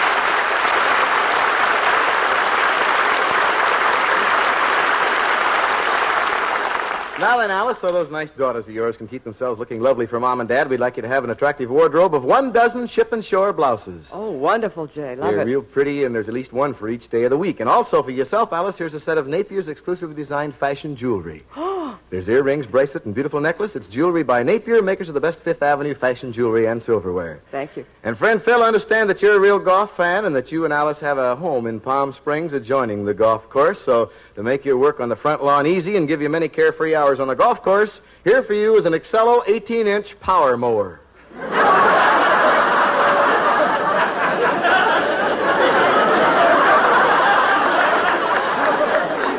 well, I'd much rather have the blouses, but.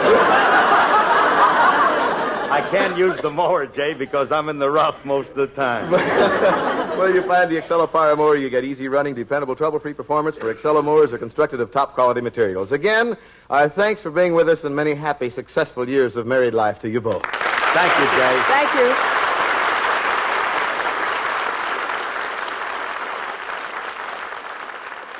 By 1954, Harris and Faye were national icons.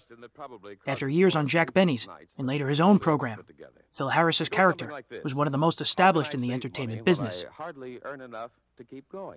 However, the Harris and Faye show's rating that season was under 3.3. With radio on its way out, NBC canceled the program at the end of the season. The last episode aired on June 18, 1954. It Pays to Be Married would shift to NBC before being canceled in October of 1955. Just ask your employer to save a few dollars from your paychecks. Every time enough money accumulates, your employer buys your savings bonds for you automatically. Now, those, mata- those bonds mature in less than 10 years and pay you $4 for every $3 you put in. The payroll savings plan can mean extra money for your future. Join today. You'll feel more secure tomorrow if you buy United States savings bonds today.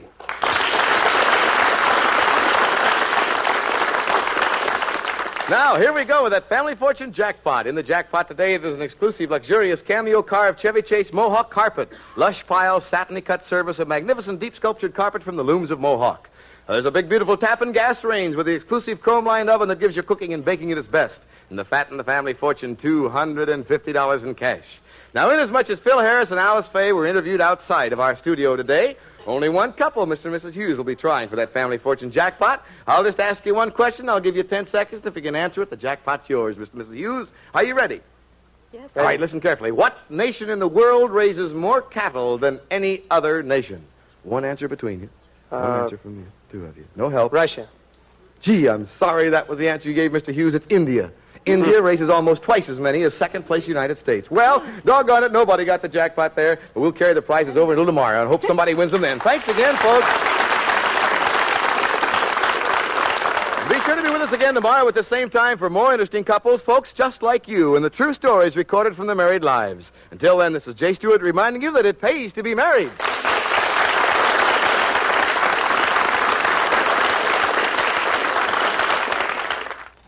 Tonight, enjoy The Band of America on the NBC Radio Network. In the beginning, when that show first came on, it was live, and I suspect that you had to do at least one, possibly two broadcasts every week. Was there a West Coast and an East Coast, or did you just do one? That's right, we did. I think the show really came into its own when Rexall came in because Right. the uh, first of all, all the Well, we were rolling then. I mean, Yeah. we really had it. We had And I- tremendous writers too, and it was all terrific. It was really going. Ray Singer and Dick Chevillat. Yeah, they were Yeah. terrific. You came in at a just the perfect time for radio, Yeah, 46. right. Yeah, right. But by the time you left in 54, so much television had Yeah. come in on this. Well. Phil wouldn't do it. I'm sorry. I think that's one thing I really am sorry for that Uh-huh. we didn't go into television. But he didn't want to do it. He couldn't see another family show on TV. He was afraid. It's too bad because I would say that the Phil Harris Alice Faye show was not another family show. It was No, a very special show. It was very. It was really and, fun. And your personalities could have easily translated to, uh, yeah, to he television. couldn't see it. You couldn't tell him that. maybe he didn't want all the extra work. TV is a hard. I don't know. He did have a hard time, really, didn't he, for a while, or running, doing the Benny show, and then boom, immediately. Uh, oh yeah. Doing Yeah, 'cause and, in the rehearsals and everything. Yeah. For more information on the Phil Harris and Alice Faye Show, tune into either Breaking Walls episode 108 or 113.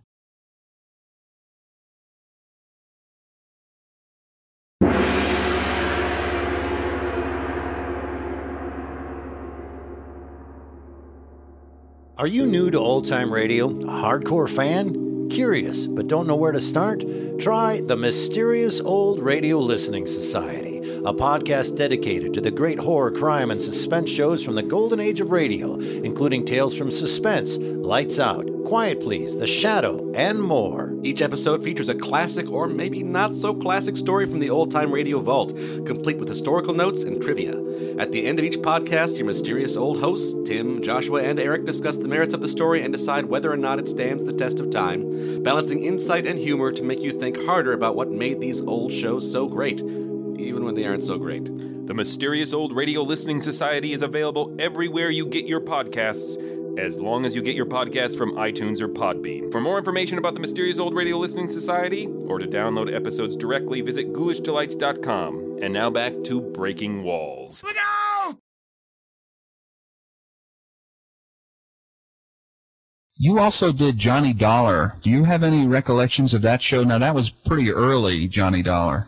I tell you what, that's where I first met Edmund O'Brien. We became great friends. He was Johnny Dollar. Then there was another Johnny Dollar uh, named John Lund. Mm-hmm. And then there was another one named Bob Bailey. And maybe there was another one after that. But through the years, it was funny. Every time they got in the soup, I, uh, you know, uh, I forget who produced it. Jack Johnstone. That's right. Right. And there was somebody else before him, maybe Norm Macdonnell or somebody, but they would give me a ring because I knew the format so well. I could write it quickly and make it work. Lo and behold, I find out that I own more of Johnny Dollar than CBS does now. I own all the scripts I ever wrote for them. And we have discussed from time to time making a television series out of it. But that's all we've done is discuss it. Wrigley's Spearmint Chewing Gum, the refreshing, delicious treat that gives you chewing enjoyment, presents for your listening enjoyment John Lund as Johnny Dollar. Tom Benson, Johnny. You like traveling? Not particularly. Why? About six months ago, we wrote two policies a man and his wife, Harrison and Maida Langley. Double indemnity. a 125000 each. You got a death claim already? No, but we're liable to. Got a letter from the underwriter. Says Langley claims somebody's trying to murder both him and his wife. Where do I go? Sundown Rubber Plantation, Kuala Lumpur, Federated States of Malaya. Well, I should have my passport around here somewhere.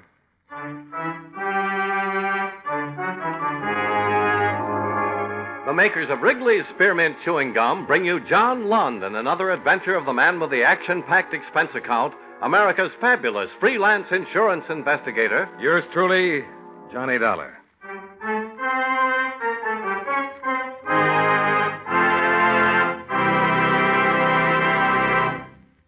Friends, the makers of Wrigley's Spearmint Gum present these weekly adventures of Johnny Dollar because they know that millions of you enjoy Johnny Dollar. That's true of Wrigley's Spearmint Chewing Gum, too. Often written by the just hurt E. Jack Newman, the fourth actor to voice Johnny Dollar, John Lund, grabbed the role in November of 1952. Gum somehow makes time pass more pleasantly. Lund had starred with Olivia de Havilland in To Each His Own, with Marlene Dietrich in A Foreign Affair, and with Betty Hutton in The Perils of Pauline. In spite of radio's falling ratings, in March of 1953, Wrigley's Gum signed on as sponsor. On Tuesdays at 9 p.m., Dollar peaked in May with a 7.3 rating. Among the writers who contributed scripts along with Newman were Les Crutchfield, Blake Edwards, Gil Doud, Morton Fine, and David Friedkin. On March 8, 1954, Dollar's expense account took him to Southeast Asia. Expense account submitted by Special Investigator Johnny Dollar to Home Office, Washingtonian Life Insurance Company, Hartford, Connecticut. The following is an accounting of expenditures during my investigation of the terrified Tuan matter. Expense account item one $1,043.50. Airfare and incidentals between Hartford and Kuala Lumpur. I checked into the Coliseum Hotel and then walked over to Batu Road and the offices of George Allister, the rubber and tin broker who doubles in brass as your Malayan representative.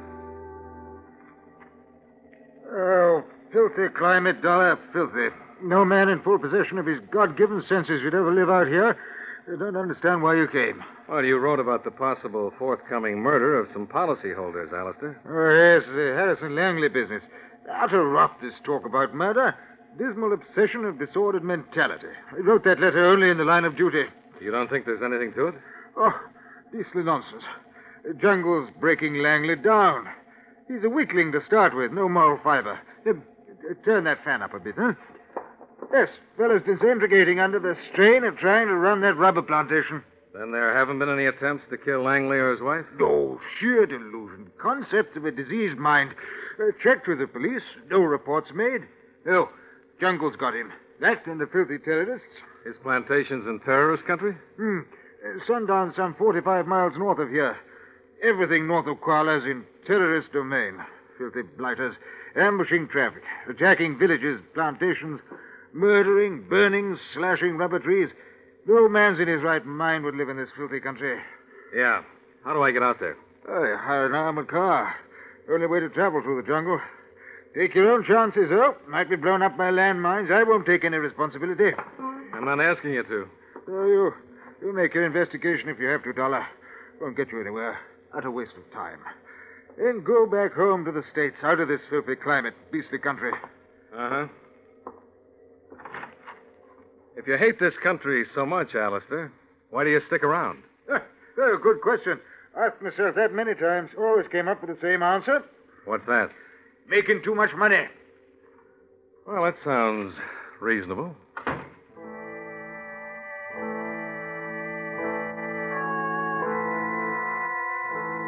Expense account item two $120. Rental of a 1949 Ford, completely equipped with armor plating and bulletproof glass. The jungle trip was hot but fairly uneventful, and only the barbed wire enclosure and the armed Malayan guards at the entrance to the sundown plantation gave evidence that this was anything but a quiet, peaceful land. Good afternoon, Tuan. May I have your identification, please? Yeah, sure. Here it is. Hmm. Tuan Dala. You are here to speak with Tuan Langley? That's the general idea, yeah. I think perhaps it would be wise for you to speak with Tuan Crawford first. Crawford? Who's he? He is the plantation overseer, Tuan. Why should I talk to him instead of Langley? Tuan Langley is not well at the moment. He is still suffering from the shock. What shock is that? His wife, Tuan. She has disappeared.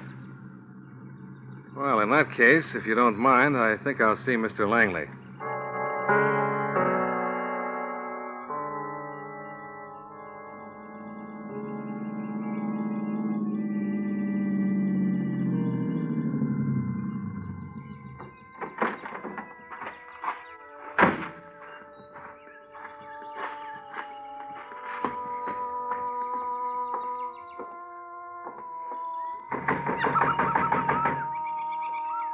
Screen door, I could see part of the interior of Langley's house.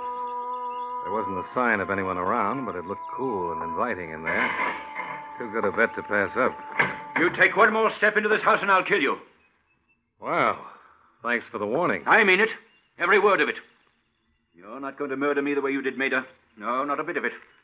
You didn't expect me to be waiting here ready for you when you came sneaking in, did you? No, I'll bet you didn't. You win on all counts, Langley. Now, suppose you put that thing down and let's start talking sense. Not a move, I said. I know your kind. Sneaky, tricky. Try to get me off balance. Look, my name's Dollar. I'm an insurance investigator. Washingtonian Life sent me out. You're lying. George Allister told me they wouldn't do anything about it. Wouldn't send a man halfway around the world to help me. He was right. I've got my identification here to prove it. You have identification. How do you think I got past those guards at the gate? Here. Take a look for yourself. What are you.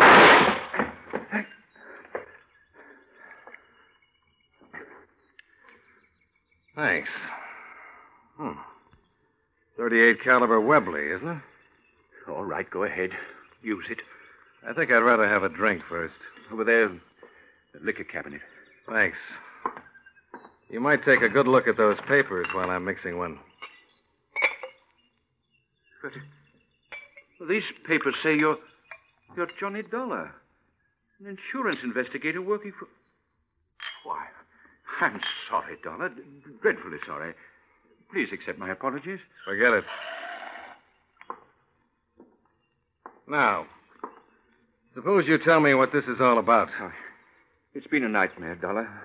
Constant threats against my life, terrorist raids, living in fear 24 hours a day, sleeping with a gun at my side, seeing this plantation ruined before my very eyes. and helpless to stop it. It's no wonder I'm not responsible for my actions. Langley, it's not your plantation I'm interested in right now. It's your wife. Maida? Well, she's disappeared, hasn't she? Well, yes. Yes, of course she has. But, good Lord, man, what do you think's got me all upset this way? I was beginning to wonder. Well, let's start with your wife and go on from there. What makes you think that she's been murdered? What's the trouble here, Mr. Langley? Trouble? One of the yard men told me you heard a shot fired. There was, accidentally. Guns don't go off around here without a reason, mister. There's nothing to get excited about, Crawford. Mr. Dollar's an insurance investigator. Insurance investigator? So the vultures are gathering for the feast before the body's even cold. That's enough, Crawford. Nobody's asking you for your opinion. I don't need to be asked about something like this. If Mrs. Langley was my wife, I wouldn't be wasting my time talking to insurance men. Then let me remind you that Mrs. Langley is not your wife. Even though I'm certain that two of you wish she were. Why, you dirty okay, little... Okay, Crawford, hold it. If you've got anything to say, suppose you tell it to me. Yes. That's a good idea, Crawford. Instead of my saying anything, why don't you tell Mr. Dollar all you know about the disappearance of my wife? That might help clarify things in a hurry. Okay. I'll be outside in the Jeep, Mr. Dollar. I'll take you on a personally conducted tour. That way you'll be sure of getting the truth from once. Well, there's part of your answer. Yeah? How's that? Well, it's obvious, isn't it? Crawford's in love with my wife. They've been carrying on behind my back for months. If anyone has a motive for trying to kill me, it's Crawford. Yeah, or it could be the other way around.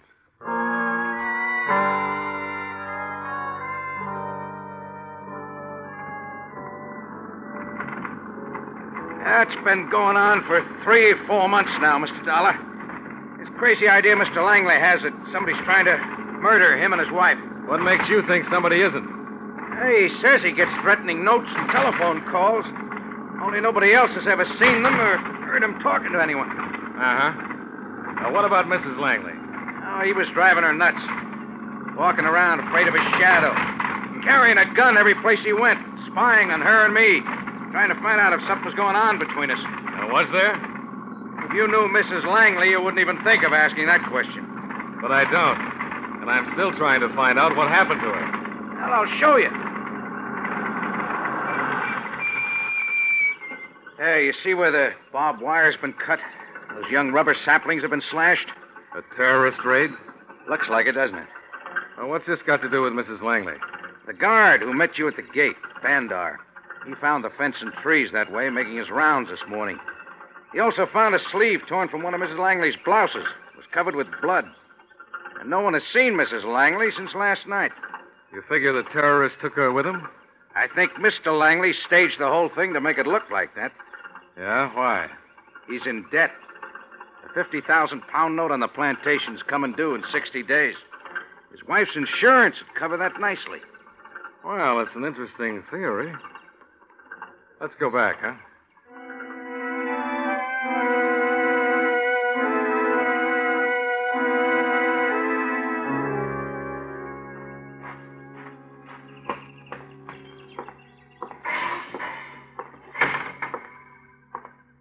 Mr. Langley, Bandar? He has left for Kuala Lumpur, sir, some ten minutes ago. Why? Did he say? Oh, no, sir. I only know that Tuan Langley received a telephone call, and then he left. Did he leave any message for me? Uh, I do not know if it was a message, sir, but uh, he made some strange comment concerning yourself. Oh? What was it? He was rather excited. I did not get all the words, but it was something about giving you something to really investigate. And that was all? Yes, sir, that was all. Then he took a 45 caliber automatic from the gun rack and left. Where's the phone, Bandar?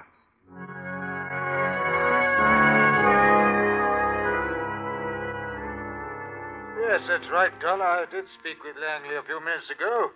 Uh, nothing important. Just a routine business question about a shipment of rubber. You're sure that's all it was, Alistair? Well, of course, man. What's the matter, Dollar? Is filthy heat getting you down, too? Did either of you say anything about Mrs. Langley? Maida? Yes, she was mentioned casually. Casually? And he didn't tell you that she's disappeared, possibly been murdered? You being serious, Dollar? Did he tell you anything about it? No, not a word. Matter of fact, I was the only one who mentioned Maida. Perfectly casual reference, as I told you. Well, what did you say, Alistair? Merely that I'd just finished having a drink with her at the Coliseum bar.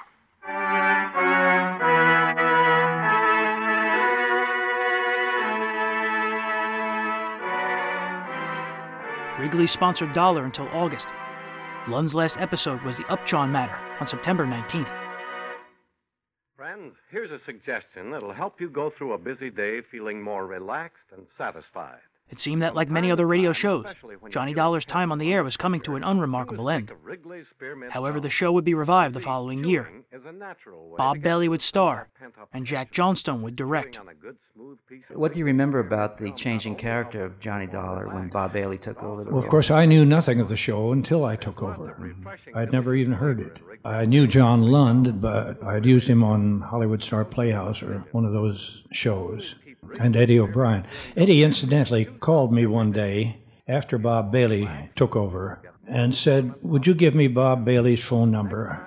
I just want to tell you and tell him that I think he's doing one hell of a great job and so much better than anything I could have done that it's which was very nice. You'll really enjoy it. So do what millions do. For more information on Bob Bailey's run as Johnny Dollar, tune into Breaking Walls episode 102. More relaxed, and you'll get more enjoyment out of the things you do. Next time you're at the store, get a few packages of Wrigley's Spearmint.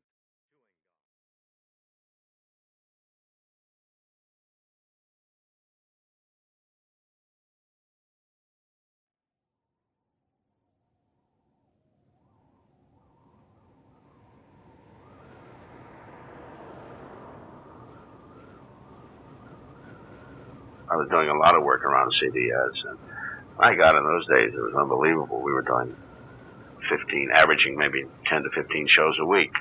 A lot of it was at CBS. I never got involved in the comedy shows, so I did all of the dramatic shows. I started doing the opening voice in it.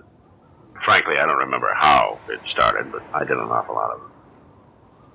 In March of 1954, Escape was still airing on CBS. Although it was frequently dropped and moved around the network schedule, it was popular and cheap enough to consistently come back. During its heyday, Escape was produced and directed by William N. Robson. The first story editor on Escape was a man named John Meston.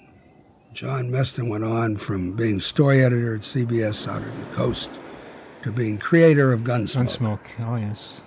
A and John whopper. Meston was followed by John Dunkel, a very, very intellectual type fellow. And it was John Meston and John Dunkel who were principally responsible for the selection of the material and the acquisition of it.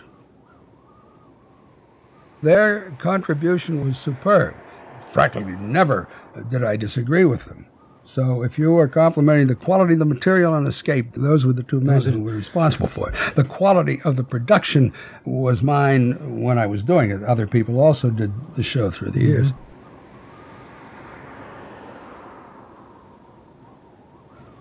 Harry Bartell was a frequently featured actor. All I know is that some of the finest roles and some of the most classic stories came up on that show. That was Norm Macdonnell's show, by the way. Bill Robson did it for a while. Working with Bill Robson was always interesting because there was a lunch break. The first two acts would be rehearsed in tremendous detail with extreme synchronization of sound effects and balance and everything. And after lunch, we never got around to the third act of the dress rehearsal. And so the last part of the show was always sort of winged. Probably the best part.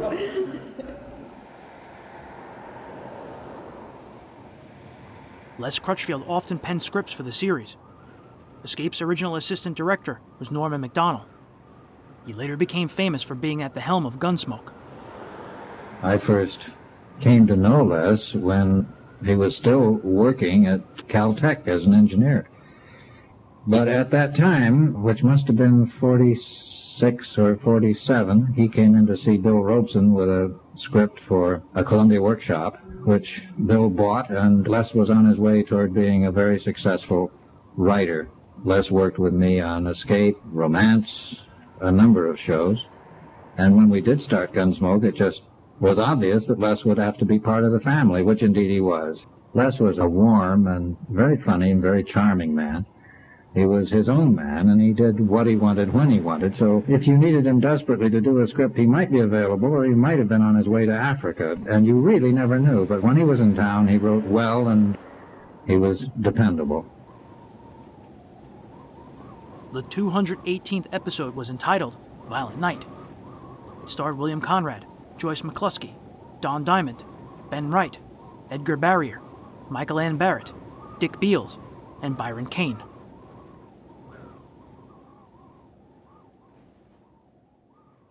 Tired of the everyday grind? Ever dream of a life of romantic adventure? Want to get away from it all? We offer you Escape.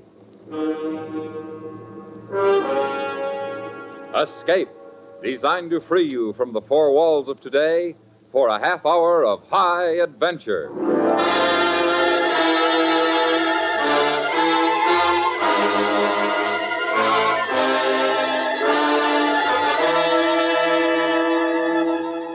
You are kneeling in the church of a Caribbean village, seeking the sanctuary it might offer, while slowly walking down the aisle, carefully studying each bowed head, is the brute of a man who has come to kill you. Listen now as Escape brings you Les Crutchfield's story, Violent Night.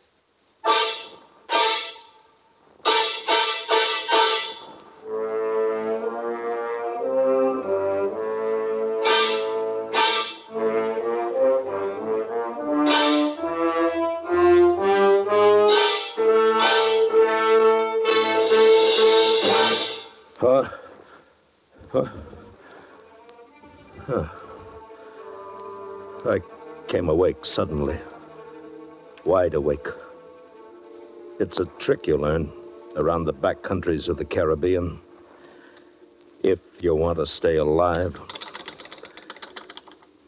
I didn't move. I didn't make a sound. Just stared into the darkness and listened. And then it came again. Somebody was on the veranda. I slid off the cot, reached for my pistol on the table, and stood up. Barefooted, I moved quietly across the room and stopped by the shutters. Senor O'Grady. Who is it? Pepita. It is Pepita. Pepita? I am come to warn you of terrible danger. Are you alone? See, All right, wait a second. quickly. What's wrong? What's the matter? Look, toward the village, toward Monte Miguel. What? What? Fire. What's burning? The estacion of the police, the Federalista army barrack, other places. It is a revolution, senor. Revolution. Wh- Who is it? Who's behind it? Alacran. What? He has come out of the jungle again. One thousand men are follow him, and now more from the village. He has guns, trucks, cars, radios. He is called himself governor of the district. Governor. He won't last 48 hours. Everyone say it is revolution all over the country. You must leave your plantation and go quickly. Pepita. You, uh. You think he still remembers? Alacran will never forget. Not ever. Not before one of you is dead. Yeah, maybe you're right. All right, thanks, Pepita. Thanks for everything.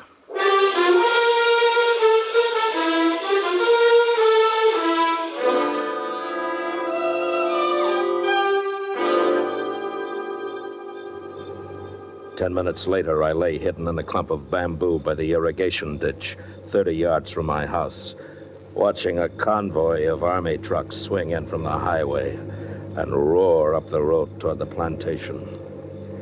I could have struck out then, run away, but I had to know the odds, know whether Alacran was making it personal, whether he still remembered. The truck skidded to a stop. Men with rifles piled out, circled the house. Spotlights cut through the night, lit up my bungalow, probing at the shutters. But I didn't see him until he stepped into the circle of lights and called out. Mr. O'Grady? Mr. Barry O'Grady. Alacran. You're wasting our time, Mr. O'Grady. You may as well come out. Educated in the States, but as cunning and cruel as the wildest Indian in the bush. Are you afraid of me, Mr. O'Grady? Are you afraid to come out and greet an old friend who has not forgotten you for a minute? Alacran, leader of a revolution, self styled governor of the district. And he'd taken time out to lead this raid personally. Yes, Pepita was right. He hadn't forgotten. He blasted the bolt off my door with a Tommy gun, and then with a half a dozen of his men, he plunged into the house. It was time to get out. I'd wanted to know the odds, and now I knew them. I didn't have a chance. You know why I like radio? The words uh, made your imagination work, and you built a million dollar set just like that in your mind. And then I like the people in radio, generally speaking, except George Peroni. Uh, I like George I mean, Peroni, too. Listen, you had to be able to read. You had to be a, a literate person to work in radio. Some very nice people there. And then I liked, because later on I did a lot of film work and I had to do fights. I loved the idea of going into a radio show. Let the and sound- just, the, here's the big fight scene. Let the sound do it. That's it. Mm-hmm. Weren't you the one, Don, that we always hesitated to have you in a dying scene because it would always take five minutes? Hmm? I ran for nearly two miles, through my coffee groves, along the banks of the ditches, through the patches of bush, before I finally played out. I was beside a narrow road leading back into the hills. I dropped down by the edge of it and tried to get my wind back. Alacran. For two years he'd waited, and now he was coming after me. He'd been trying to start a revolt then. I'd dragged him away from my workmen, taken his gun away from him, and beaten him to a pulp. And now he was back in control of the whole district, with a wolf pack at his heels. And then suddenly I. I noticed the headlights of a car coming down the road from the hills. The lights were too close together and too low to the ground for an army truck. There were ranches up in the hills, resorts. It might be a private car. It was worth a chance. I worked feverishly. The car was close now and moving fast. I gathered an armful of brush, threw it into the road, struck a match, and set fire to it. And then I dropped down in the ditch and waited.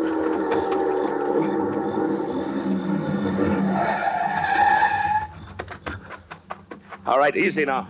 Don't move. Who are you? What do you want? I want your car. No, it is impossible. Let me go, or Oh, I'll... no, you don't. Let go of that. Stop it! Stop it! You're hurting me. Take your hands off. Thanks. Well, that's a lot of gun for a lady. Well, we'll take care of that. You fool! Do you know who I am? No. I am the daughter of the governor of this district. You're what? It's true. I am the daughter. I'd heard he had a daughter, but who'd ever expect that fat pig to have one that looks like you? I promise you, senor. If you go on with this, I will see that you are shot against a wall. You're too late. Your father already has that idea. Or more likely, a worse one. Ah, you know, I think you're going to come in awfully handy before morning. If you think you What do I call you? What's your name? Maria. All right, Maria, let's get this straight. I got one chance in a thousand of staying alive, and if I can help that chance, I'll do anything. You understand? No, please. Now, we're going to get out of here. We're going to get out together, whatever happens. Your father gets me, and I get you. All right, now get the car started.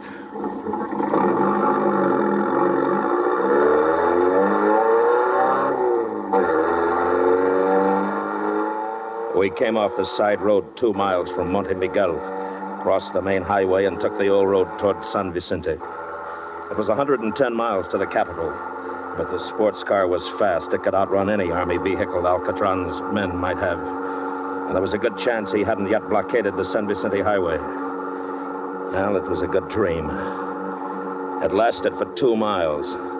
Then it popped like a soap bubble. In the road ahead, senor. Lights, trucks, men moving. What do you want me to do? Brakes, hit the brakes, come on. And get this thing turned around and make it fast. ¿Quién es? Diga, ¿quiénes son? Amigos.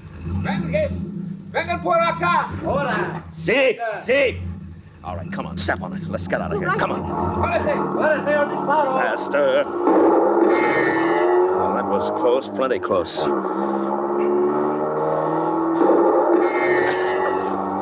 Well, we're still lucky. We could have barged straight into that. Well, they blocked us, but at least they didn't get us. And we still got a chance of circling back.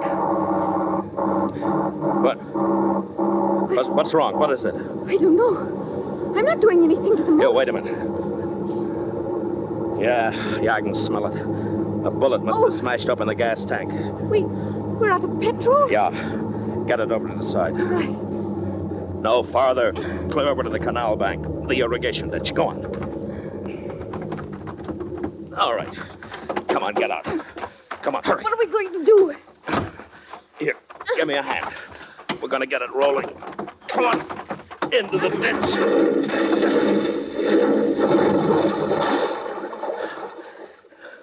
All right, come on, let's go. Where? What do you mean? They'll be along here any second. Find where we sank the car. Come after us. We don't have much time. Now, come on, let's get across that ditch. In the water? No. I will not do it. I will not go into the water. Oh, you won't, huh? All right. Ah! Put me down. Put me down. Stop. Hold your breath. Oh. Now, just take it easy. Quit fighting and relax, will you? I'll get you across. It's only 20 feet wide. All right, easy now. All right, here we go. Now, grab the bank. Up oh, you go. Oh, it takes me all my life, I'm going to kill you. Maybe not. I might have to kill you first. Now, come on. I am not going into that jungle with you. No matter what you do to me, I am not going. Come on, move. Alacran had outmaneuvered me, outflanked me. There was no use trying to break south toward the capital. He had the whole area sewed up. So I decided on a gamble. I'd turn back, head for the last place on earth he'd look for me the village of Monte Miguel Soto.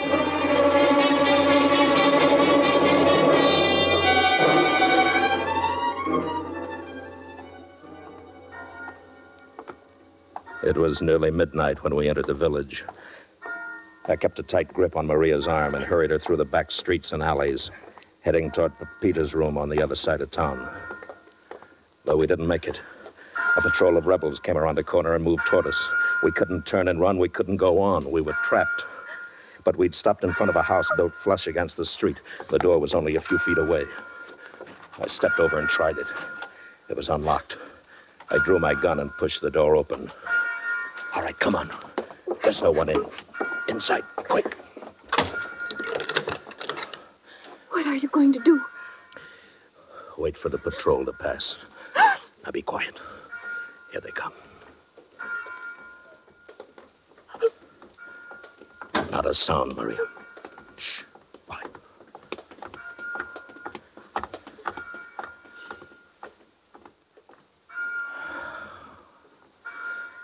Oh, ah, that was lucky.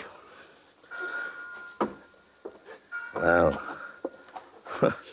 double lucky, in fact. Now, the head man here has gone out and left some clothes all ready for me. Oh, pantalones, camisa, sarape, sombrero. Oh, now, if we can find something for you, What do you mean? well, dressed like we are, we don't have a chance. Ah, here. Here, this ought to do it. Catch you. Now, here's a shawl for you. You can throw it over your head and keep it around your face. You I am going to change my clothes in Get this room- behind that curtain and do it any way you want, but get into that dress and do it fast. As good as Escape was, the writing was on the wall. With no sponsorship forthcoming, the last episode would air on September 25th, 1954. The American people got a new toy. The men who owned the toy knew it was going to cost a great deal of money. And so they phased out radio. I told you earlier the story of the $80 savings they would make by moving suspense to New York. This is, they've got down to that. It got down from a 13 piece orchestra, uh, 11 piece orchestra, an 8 piece orchestra to a, a trio, and finally to the organ. So it was that kind of attrition that occurred. And they killed it because uh, you can spin records, and you have a disc jockey, or you can uh, automate the whole day's programming. Uh, you have a newsman and a disc jockey, and you operate.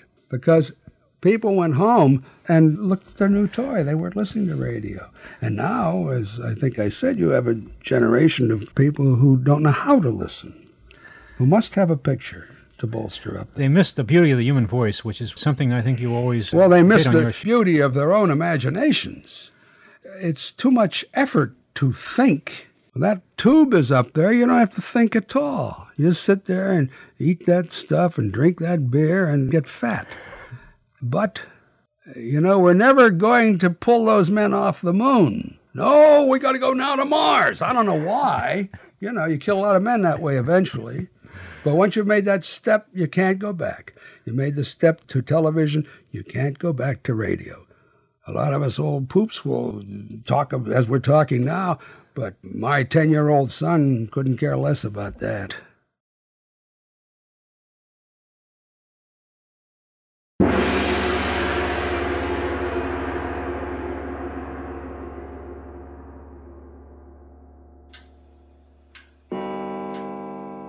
Mary, no! God, let go! Mm, I simply don't understand it. Of course, the sound is coming from the basement. It's all right. I've got you, Mr. Adam. No, no. Show me what? Gotta get away from those eyes! Get away! Get away! George, Get away! no! Are you attracted to the dark, fascinated by the dramatic, with a side of gruesome and a dash of poetic justice? If your happy place is a gloomy room at midnight, then you should be listening to the podcast 12 Chimes It's Midnight. Please join us, won't you, for plays of mystery, horror, and suspense. Find us and subscribe wherever you procure your podcasts. And remember, at midnight, anything can happen.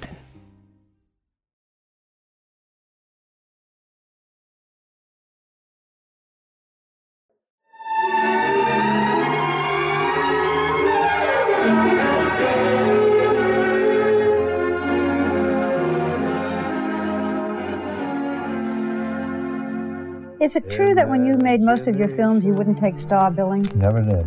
You never took star billing. Why not? Well, I think you put a burden on yourself, you know. If the picture isn't any good, they say, well, why don't you get some help, you know? What do they used to say? Such and such with Bing Crosby? And like the High Society with Frank Sinatra, Grace Kelly, Bing Crosby. You had third Then billing. Louis Armstrong. Yeah, I took the smallest I could get. And I think you last longer. I made some pictures that were terrible. If I'd been up there all alone on the marquee, I'd have got the blame for it. To get some other names in there. They get the blame. Well, let them take some of the blame because I had some real eggs that I made. A couple of them I never even saw myself. In reading about you, you hear very often the same things about you. Bing is a loner. Bing has this ice curtain around. Oh yeah, that's in the book. Yeah. Bing takes care of Bing. This picture of a man who finds it very hard to give or receive emotion. Is that you? Yeah, I get kind of embarrassing. There's too much emotion. You know, I mean, I I don't know where anybody could ever conceive of me as a loner. I know more people in more walks of life, I think, than probably anybody in show business. But is it hard to get through to the inside? I don't know. I don't think there's much to me to get through to, really? to find. If uh, I think it's probably on the surface is what I am is apparent and obvious, and Don't you think you're at all deep? no, no, Just a surface fella? just about yeah. I can't believe. I am though. I don't have any depth or any profound philosophies or thoughts, or that's if that's what you mean by by depth. By March of 1954, Bing Crosby had been in the public eye for more than two decades. He had numerous hit records and won an Oscar for Best Actor in Going My Way in 1944. On radio, Bing helped usher in primetime transcription with Philco in 1946. Crosby had been on CBS radio since 1949 and sponsored by General Electric since 1952. He was reluctant to star in a regular TV show, fearing overexposure. Now, ladies and gentlemen, pursuant with our established policy of always being first with the latest, we now present the gentleman who last Thursday night won the Academy Award for the Best Supporting Actor for his performance of Maggio in the motion picture From Here to Eternity. Mr. Frank Sinatra.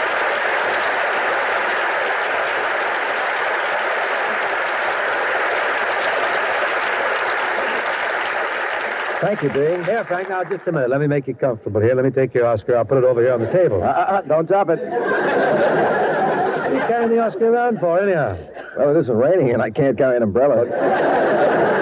Get a cane or something. You get this thing all tarnished.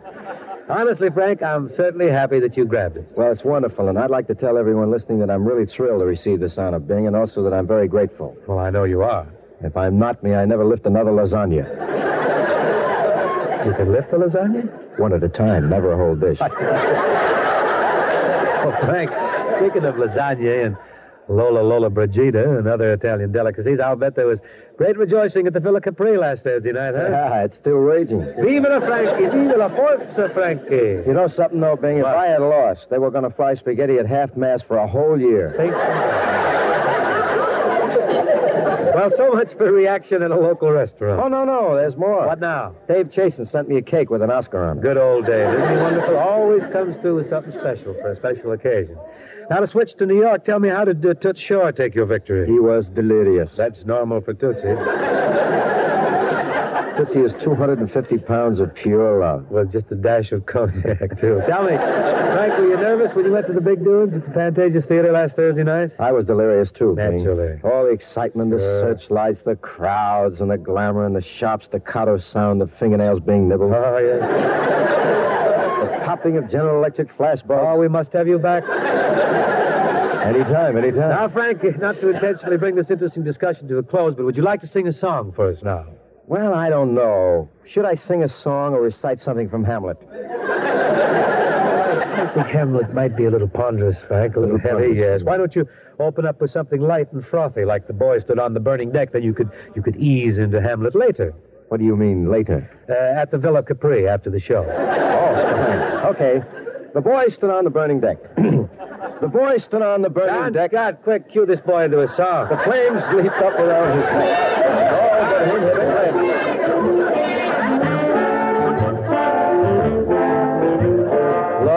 Be a gamble or a lead pipe cinch. Leave your heart a shambles, never give an inch. The 1954 Academy Awards were held on March 25th. That same day, RCA announced the first color television set. It was a 12 inch screen priced at $1,000, or roughly 10 grand today. On the Sundays bookending those awards, Frank Sinatra was a guest on Bing's program. Frank would win a Best Supporting Actor Oscar from Maggio and From Here to Eternity. On this latter program from March 28th, Frank talks and jokes about his experience. The two are in rare form, especially with a trio of songs. Gets hit between the eyes. Love may be the ocean or a drop of rain, soothing as a lotion or a constant pain. You won't know what you've got till your heart's on a spot. Take a chance, take a chance, take a chance. Love may be a double or a base on balls, tiny water bubble or Niagara Falls. Though the cards in the game never turn up the same. Take a chance, take a chance, take a chance. Love may be a Grable or a two-ton truck, regal as a sable or a Donald Duck. But you mustn't avoid what's as basic as Freud. Take a chance, take a chance, yeah.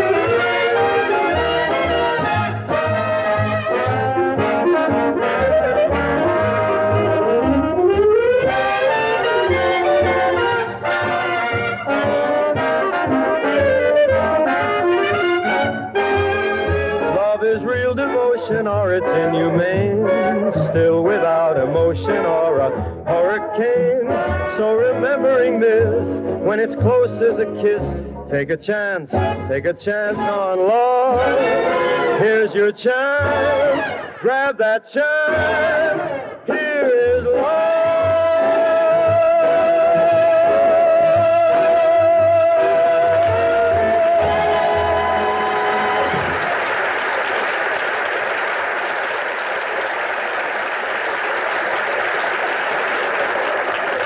that was Take a Chance, rendered by Frank Sinatra, a dramatic actor who also sings. Very nice, Frank. You know, singing's fun. Always remember that. It may be a nice thing for you to fall back on someday. Oh, no, no, no. Listen, Bing, don't get me wrong. When you do a dramatic part in a picture, you kind of change. A Yeah. whole different thing comes over you. Yes, I know. I, I won an Oscar, too, you know. Oh, yes, I keep forgetting that. I don't. Forgive me, I'm still confused. You know, the crowds and the Ah, glamour. yes, and the GE flashbulbs popping. I know, I know. Come to think of it, Bing, I understand that you're working in a very dramatic picture right now. Yes, matter of fact, I am working in quite a serious piece. It's called Country Girl, and uh, in the picture with me are Grace Kelly and uh, William Holden. William Holden. Say that name sounds familiar. Good. He's the guy who grabbed the Oscar for the best actor. oh, yes, I'm confused. I'm Crosby. I've always wanted to meet you. I hope you're not disappointed. No, I'm confused. Oh, yeah. Anyhow, Oscar, I mean, Frank, congratulations again on your winning the award. And uh, what do you say now we run through some old tunes, you know, like we did last week? Your remember? wish is my command. Friends, Mr. Sinatra and I will now sing a medley of three well known selections. Till we meet again, meet me tonight in Dreamland, and there's a long, long trail. Mr. Trotter, if you please. Smile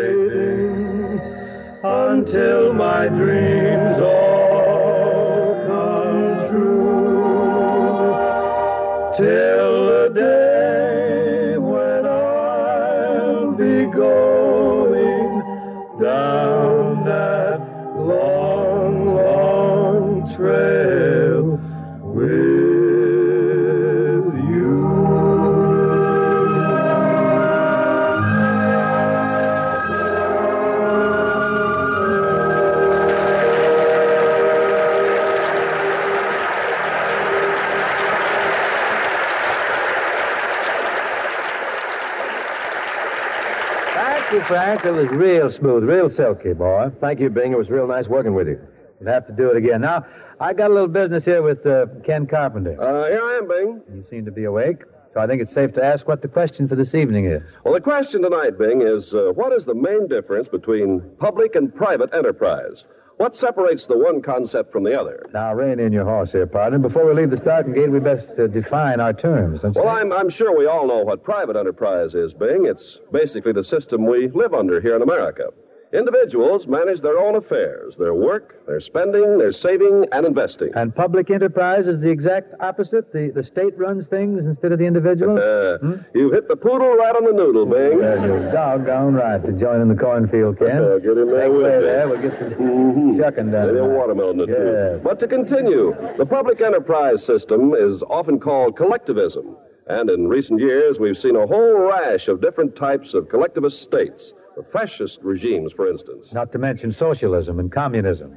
All these states differ in certain minor ways in the degrees of completeness of government control. And again, in the way they develop, by revolution or uh, gradual change and so on. Yeah, Ken, but in the main, there is one mark that identifies the collectivist or public enterprise state. And that, Mark, is the soft peddling of personal incentive and competition. Easy to explain, too, because as the government takes charge in one field after the other, it also takes over the power of decision that was once held by the individual, you see? And as the power of the government grows, the area of individual choice narrows. You know, Ken, a week or so ago, they held a general election in Russia. Russians all over the Soviet Union rushed eagerly to the polls. Arriving at the voting places, they were confronted by posters which read, Vote for Comrade Malenkov. The life you save may be your own. Were there really such posters? Well, probably not, but that was only to help illustrate the point, Ken, that in Russia, no matter who runs for office, he's the guy that wins, because there just ain't no one who's going to oppose him. Well, then why do the Russians go to the polls? Gives him something to do, gets him out of the house. He's just sitting around listening to the samovars, says he. Big deal. Big deal, yeah. But, Ken, we've discovered certain things in the working out of our own system of private enterprise, and one is the absolute necessity of freedom for the individual. That's right, Bing. And yet there are things that only the government can do. Well, I guess you mean such things as our Army, Navy, and the Air Force. Mm-hmm. And there are other things that are government run, like the post office and uh, whole road building, public schools. Yes, and the delicate, dangerous art of dog catching. Netting the collarless pet. Luring the hound to the pound. At any rate, we found out we get along better if business is left to the people who make it tick workers and managers, buyers and sellers. We have a more efficient operation, more goods, finer goods at lower cost, a higher standard of living, greater progress. In other words, the people are served best, and they still have the greatest of all freedoms, the freedom to choose. But Ken, the Tempest keeps right on fidgeting here. We haven't reached a firm conclusion. Well, allow me, Bing. Our summationist is now going to sum. We've talked about private enterprise versus public enterprise, or collectivism. The difference being that in private enterprise, the individual manages his own working, spending, saving, and investing. Under a collectivist system, the government manages these activities. Now, here in America, we're essentially a private enterprise system because a free economy has proven itself to be the best for us.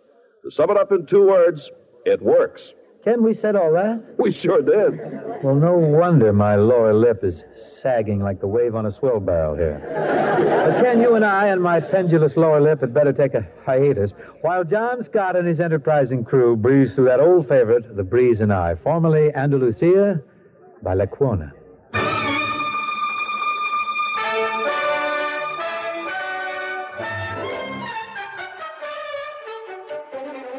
The series ended on May 30, 1954. With radio audiences in steep decline, Crosby decided against a weekly radio show. Bing's son Gary took over the time slot in June for 13 weeks. In November 1954, Bing returned to the airwaves with a weeknight 15 minute program. He spoke about all manner of different subjects and usually included three songs. Broadcasting Magazine estimated the production cost to be $2,700 per episode. Bing, you once refused to star in the Bing Crosby story. They wanted to make a story of your life, and Oh, you I said think no. it'd be dull. Do you really? Oh, really? You think you're a dull statist- man?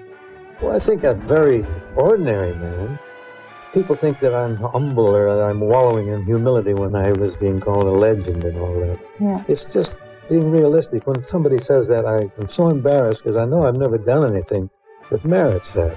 When you look at things that people do, like Olivier and Burton and Newman and Redford and Jack Nicholson and all the great the singers like Tony Bennett and Sinatra and Como and the Josephs and, And not Streisand Crosby? and all the things And that not they... Crosby? No, I've never done anything great like those people. You don't think your singing Never created any excitement like those people. No, Do you think you're a good actor? no, What about in Country Girl? terrible. Terrible actor. I just do the same role, same part all the time. Do you think you deserved an Oscar for going my way? Not really, no. I think there was a lot of better performances. I think it, it was sort of a sympathetic thing. Uh, I had a lot of big records at that time. There wasn't any real competition. Most of the good actors were away at war or something. Okay. If you were writing a book and it said Bing Crosby, and then you had to do a couple of lines afterwards to describe this Yeah. guy in show Mhm. business, what would you say? Well, I'd say he sang a fair song in, in tune most of the time. He read lines pretty good. Had a good sense of comedy timing. Fair vocabulary. And not a bad fellow all around.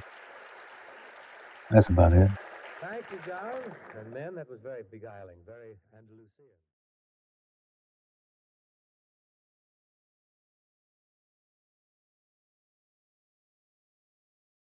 How do you do, ladies and gentlemen? This is Ben Grauer speaking from the Grand Ballroom of the Hotel Plaza in New York City. That pleasant buzz of conversation, which is lowered for this moment as we take the air, uh, signals the uh, after dinner uh, chatter of a distinguished group of personalities of the American theater who are gathered for the eighth annual Antoinette Perry Dinner and presentation in some 16 categories for outstanding contributions in plays and musicals and other activities in the theater and the annual Tony Awards of the American Theater Wing, which initiates, incidentally, the awards season of the Broadway Theater in this eighth annual renewal of these distinguished bestowals on personalities in the theater for their splendid contributions. And coming as it does in the very same week in which Hollywood has chosen its elect for distinguished honors. We're here on the stage of the Grand Ballroom after a very pleasant dinner and entertainment by personalities of the American theater, and I'm happy to be joined in these ceremonies by the lovely lady of American television, herself a member of the board of the American Theater Wing, Miss Faye Emerson. Thank you, Ben. The 8th Annual Antoinette Perry Awards for Excellence in Broadway Theater was held at the Plaza Hotel's Grand Ballroom on March 28, 1954. Broadcast on radio by NBC, it was emceed by Ben Grauer and Faye Emerson. The audience with people. The entire post dinner awards ceremony took 30 minutes. award you can give them Some of the plays and musicals of note that season were Ondine, Kismet, Can Can, The Tea House of the August Moon, and John Murray Anderson's Almanac. the magic place it is. And that's exactly what our Tony Awards are. And I know that there are some flutterings of hearts tonight from people who are winning their awards. I know that uh, uh, I enjoy giving them. Uh, I just uh, think we ought to maybe introduce the lady, and I'd like you to do that, Yes. who is um, kind of the boss of this whole thing. Well, if ever someone handles with uh, authority, with graciousness and charm and absence of bossism, it is this boss we're going to introduce now. She is the chairman of the board of the American Theater Wing, and uh, it's a very real honor to present to this audience here in the Hotel Plaza uh, in honor of the theater wing as well as our listeners from coast to coast, Mrs. Martin Beck, Louise Beck. Louise Beck.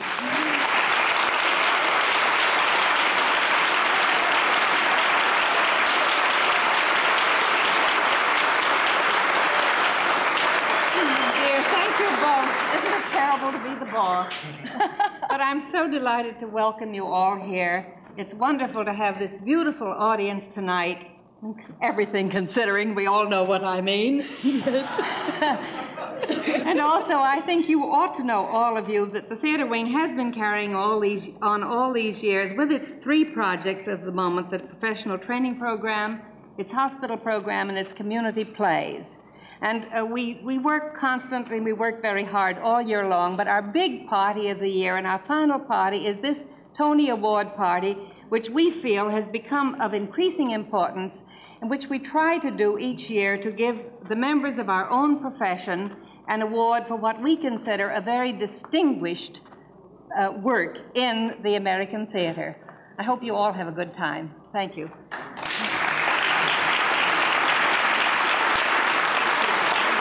Well, Ben, we had to force her up here, but I thought she carried it off very well.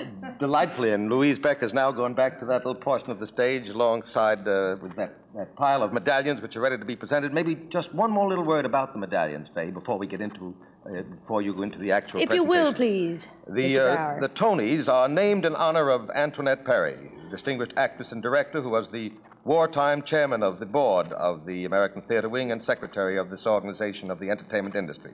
These silver medallions have then come to be called, affectionately in honor of her, of Antoinette Perry, have been called Tonys. There's a pile of them there, some 16, and it's interesting to note that alongside the group of Tonys is the daughter of Antoinette Perry, Elaine Perry herself, to assist in that.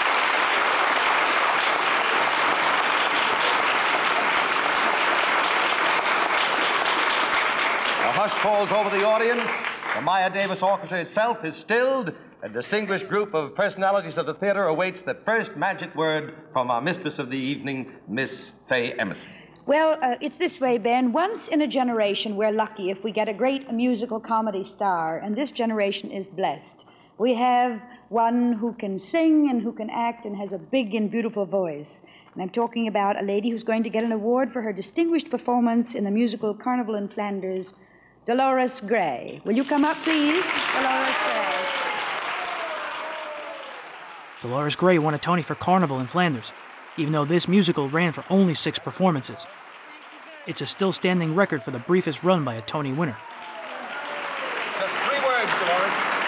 Please speak, Dolores. Thank you very much. Ladies and gentlemen, I know I need not mention what a wonderful experience it is and what an honor to receive an award like this. But if I may speak for myself, may I say that I find it particularly thrilling to be remembered for a performance in a show which opened very early in the season and closed very early in the season. no, I'm deeply touched and I'm very grateful. Thank you very much. Ben, I have a feeling. I have a feeling that the American theater is going to hear a good deal more about Dolores Gray. Couldn't be no a beautiful sound in all the world that they hear from Dolores. We're going to move right along now to the next award. Uh, this is an award for a prize-winning play. You're going to hear this na- the name of this play mentioned several times tonight, so uh, don't be surprised if you hear it again. The award for his prize-winning play, The Tea House of the August Moon, Mr. John Patrick.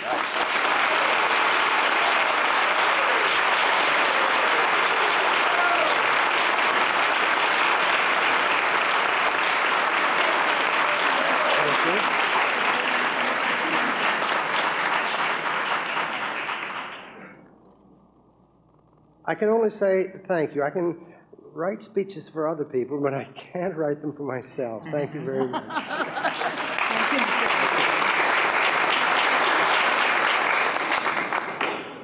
Now, uh, I guess there's special focus on this one. and Yes, there is. Among all the Tonys as we go along, because this is for the Tony for the Distinguished Performance Award in a Dramatic Play by a male star. And focuses on you now, Faith. Well, I'm pretty happy to give this him because I thought we'd lost him for a while. He went away to the West Coast. This is one of the finest uh, best talents in the theater, and we need him. And for his distinguished performance in the Tea House of the August Moon, and thanks for coming back to us, David Wayne.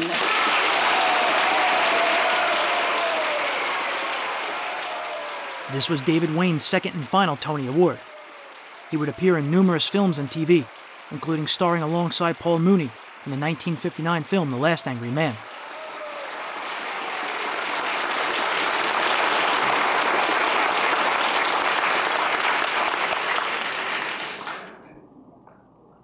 This is a very special award for me. At one time in my early theatrical career, I was about to hitchhike my way back to Michigan, from whence I came. And Tony Perry provided the difference between professional life and death for me. Tonight I am reminiscent and grateful.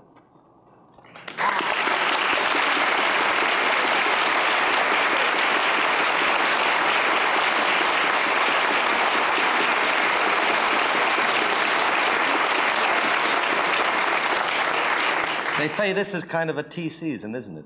It certainly Tea. is. Tea and sympathy. And tea. didn't didn't uh, Wayne put the old Darjeeling into that speech? He certainly did. I'm a Lord Grey myself. Now, besides our award uh, to the outstanding dramatic play, and we've had scrolls to Maurice Evans and George Schaefer as producers, the outstanding musical play, Kismet, has received its award with Tonys to Charles Lederer, Luther Davis, and now the awards to the musical arrangers of Kismet. And uh, I'm married to a musician, so I know that's pretty important. This award for their musical arrangements for the musical Kismet, Robert Wright and George Forrest.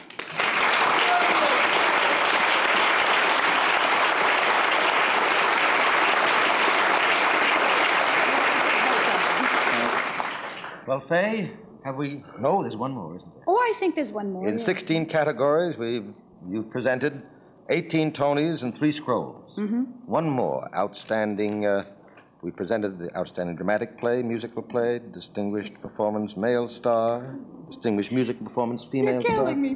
What could it be? well, yeah. Dis, uh.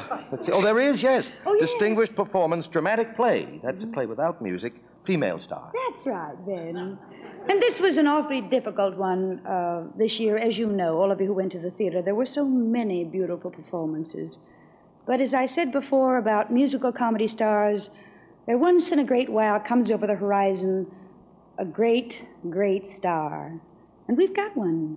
And uh, we, all we have to say simply is for a distinguished performance in the title role of Undine, Audrey Hepburn. 1954 was a banner year for the 25 year old Audrey Hepburn. Three days earlier, she won a Best Actress Oscar for her starring role in Roman Holiday. She'd also won a Golden Globe for the same film. In September, Sabrina would premiere, for which she was again Oscar nominated the following year. In the last act of the play, Undine has to leave this world and go back to the water. Before she leaves, she throws many of her precious and dearest possessions into the water so that she may swim among them forever. Tomorrow, this award will be floating in the water. Audrey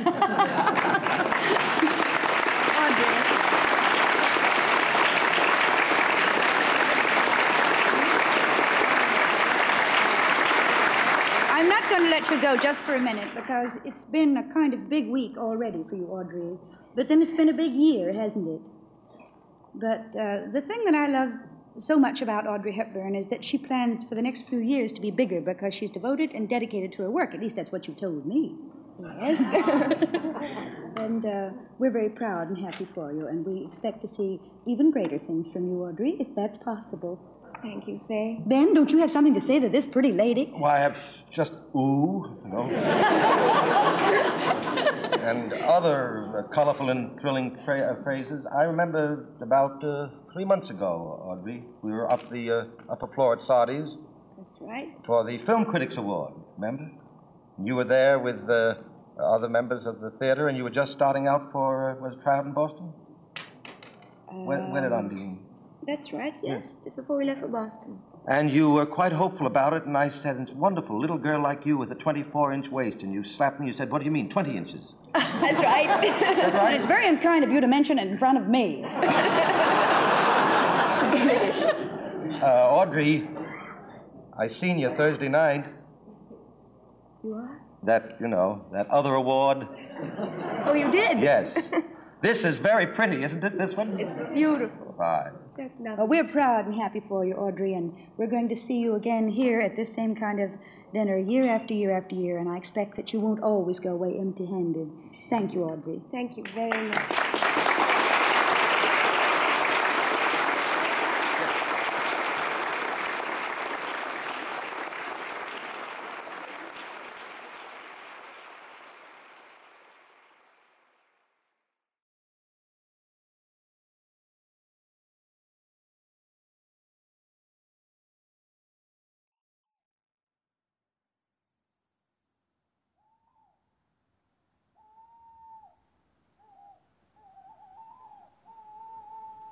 As March drew to a close, Mutual Broadcasting's Frank Hemingway took to the air on March 30th with the evening news from KHJ in Los Angeles. With a hydrogen bomb in development, Russia wanted to join NATO. In Washington, President Eisenhower was making changes to the Taft Hartley labor law.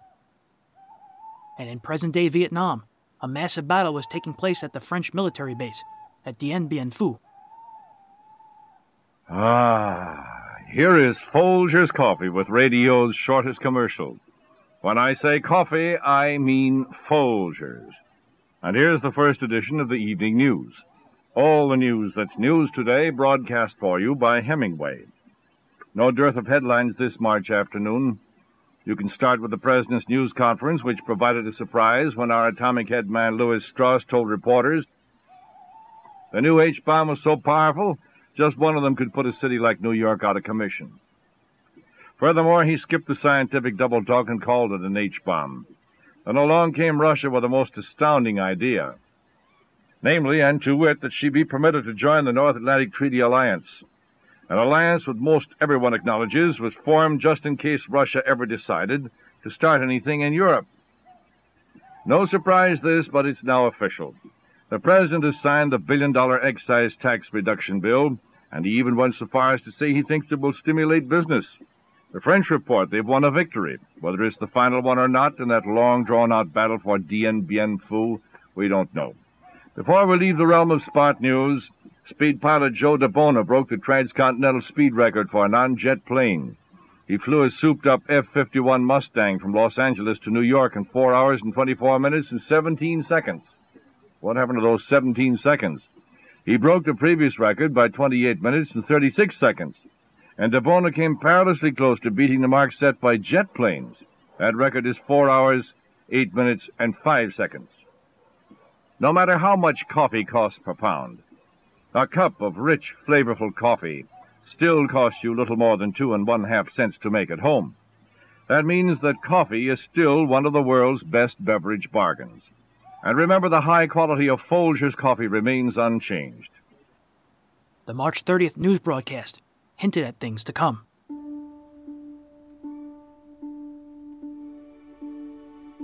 I ask you now to give the Stevens version of the investigation by Senator McCarthy and his staff of Fort Monmouth. I want your version of the work that was done by the senator and his staff, the character of work they did, the importance of it in your opinion, the necessity for it or the lack of necessity for it. Next time on Breaking Walls, April ushers in the Army McCarthy hearings, presidential speeches, schemers, slanderers, nude prowlers, and even a Benny seance.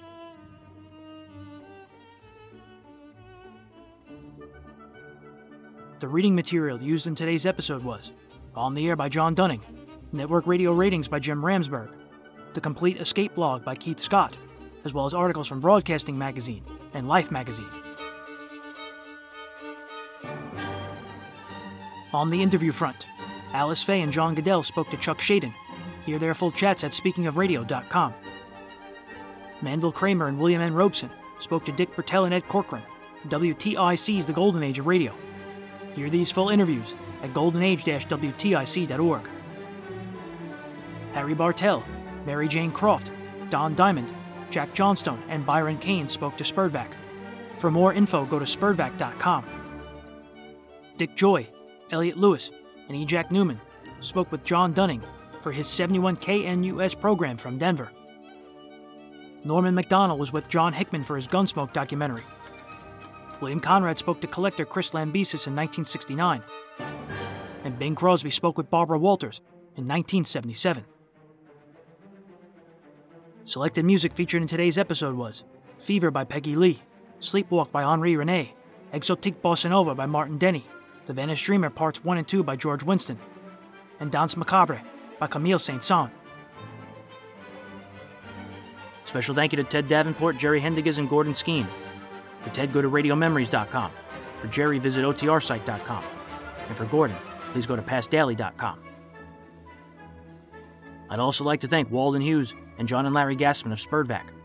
Listen to their shows on the Yesterday USA Radio Network. Breaking Walls episode 126 will pick up our miniseries in April of 1954, as both the Army McCarthy hearings and the Red Cross blood drive get underway.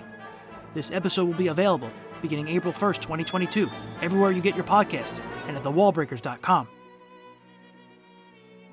In the meantime, give Breaking Walls a quick rating on whatever platform you listen, especially iTunes. You can also join the Breaking Walls Facebook group at facebook.com slash groups slash the wallbreakers. And support this show for as little as a buck a month at patreon.com slash the wallbreakers. So until April 1st, my name is James Scully. This has been Breaking Walls episode 125, and I'll catch you on the flip side. Thank you very much.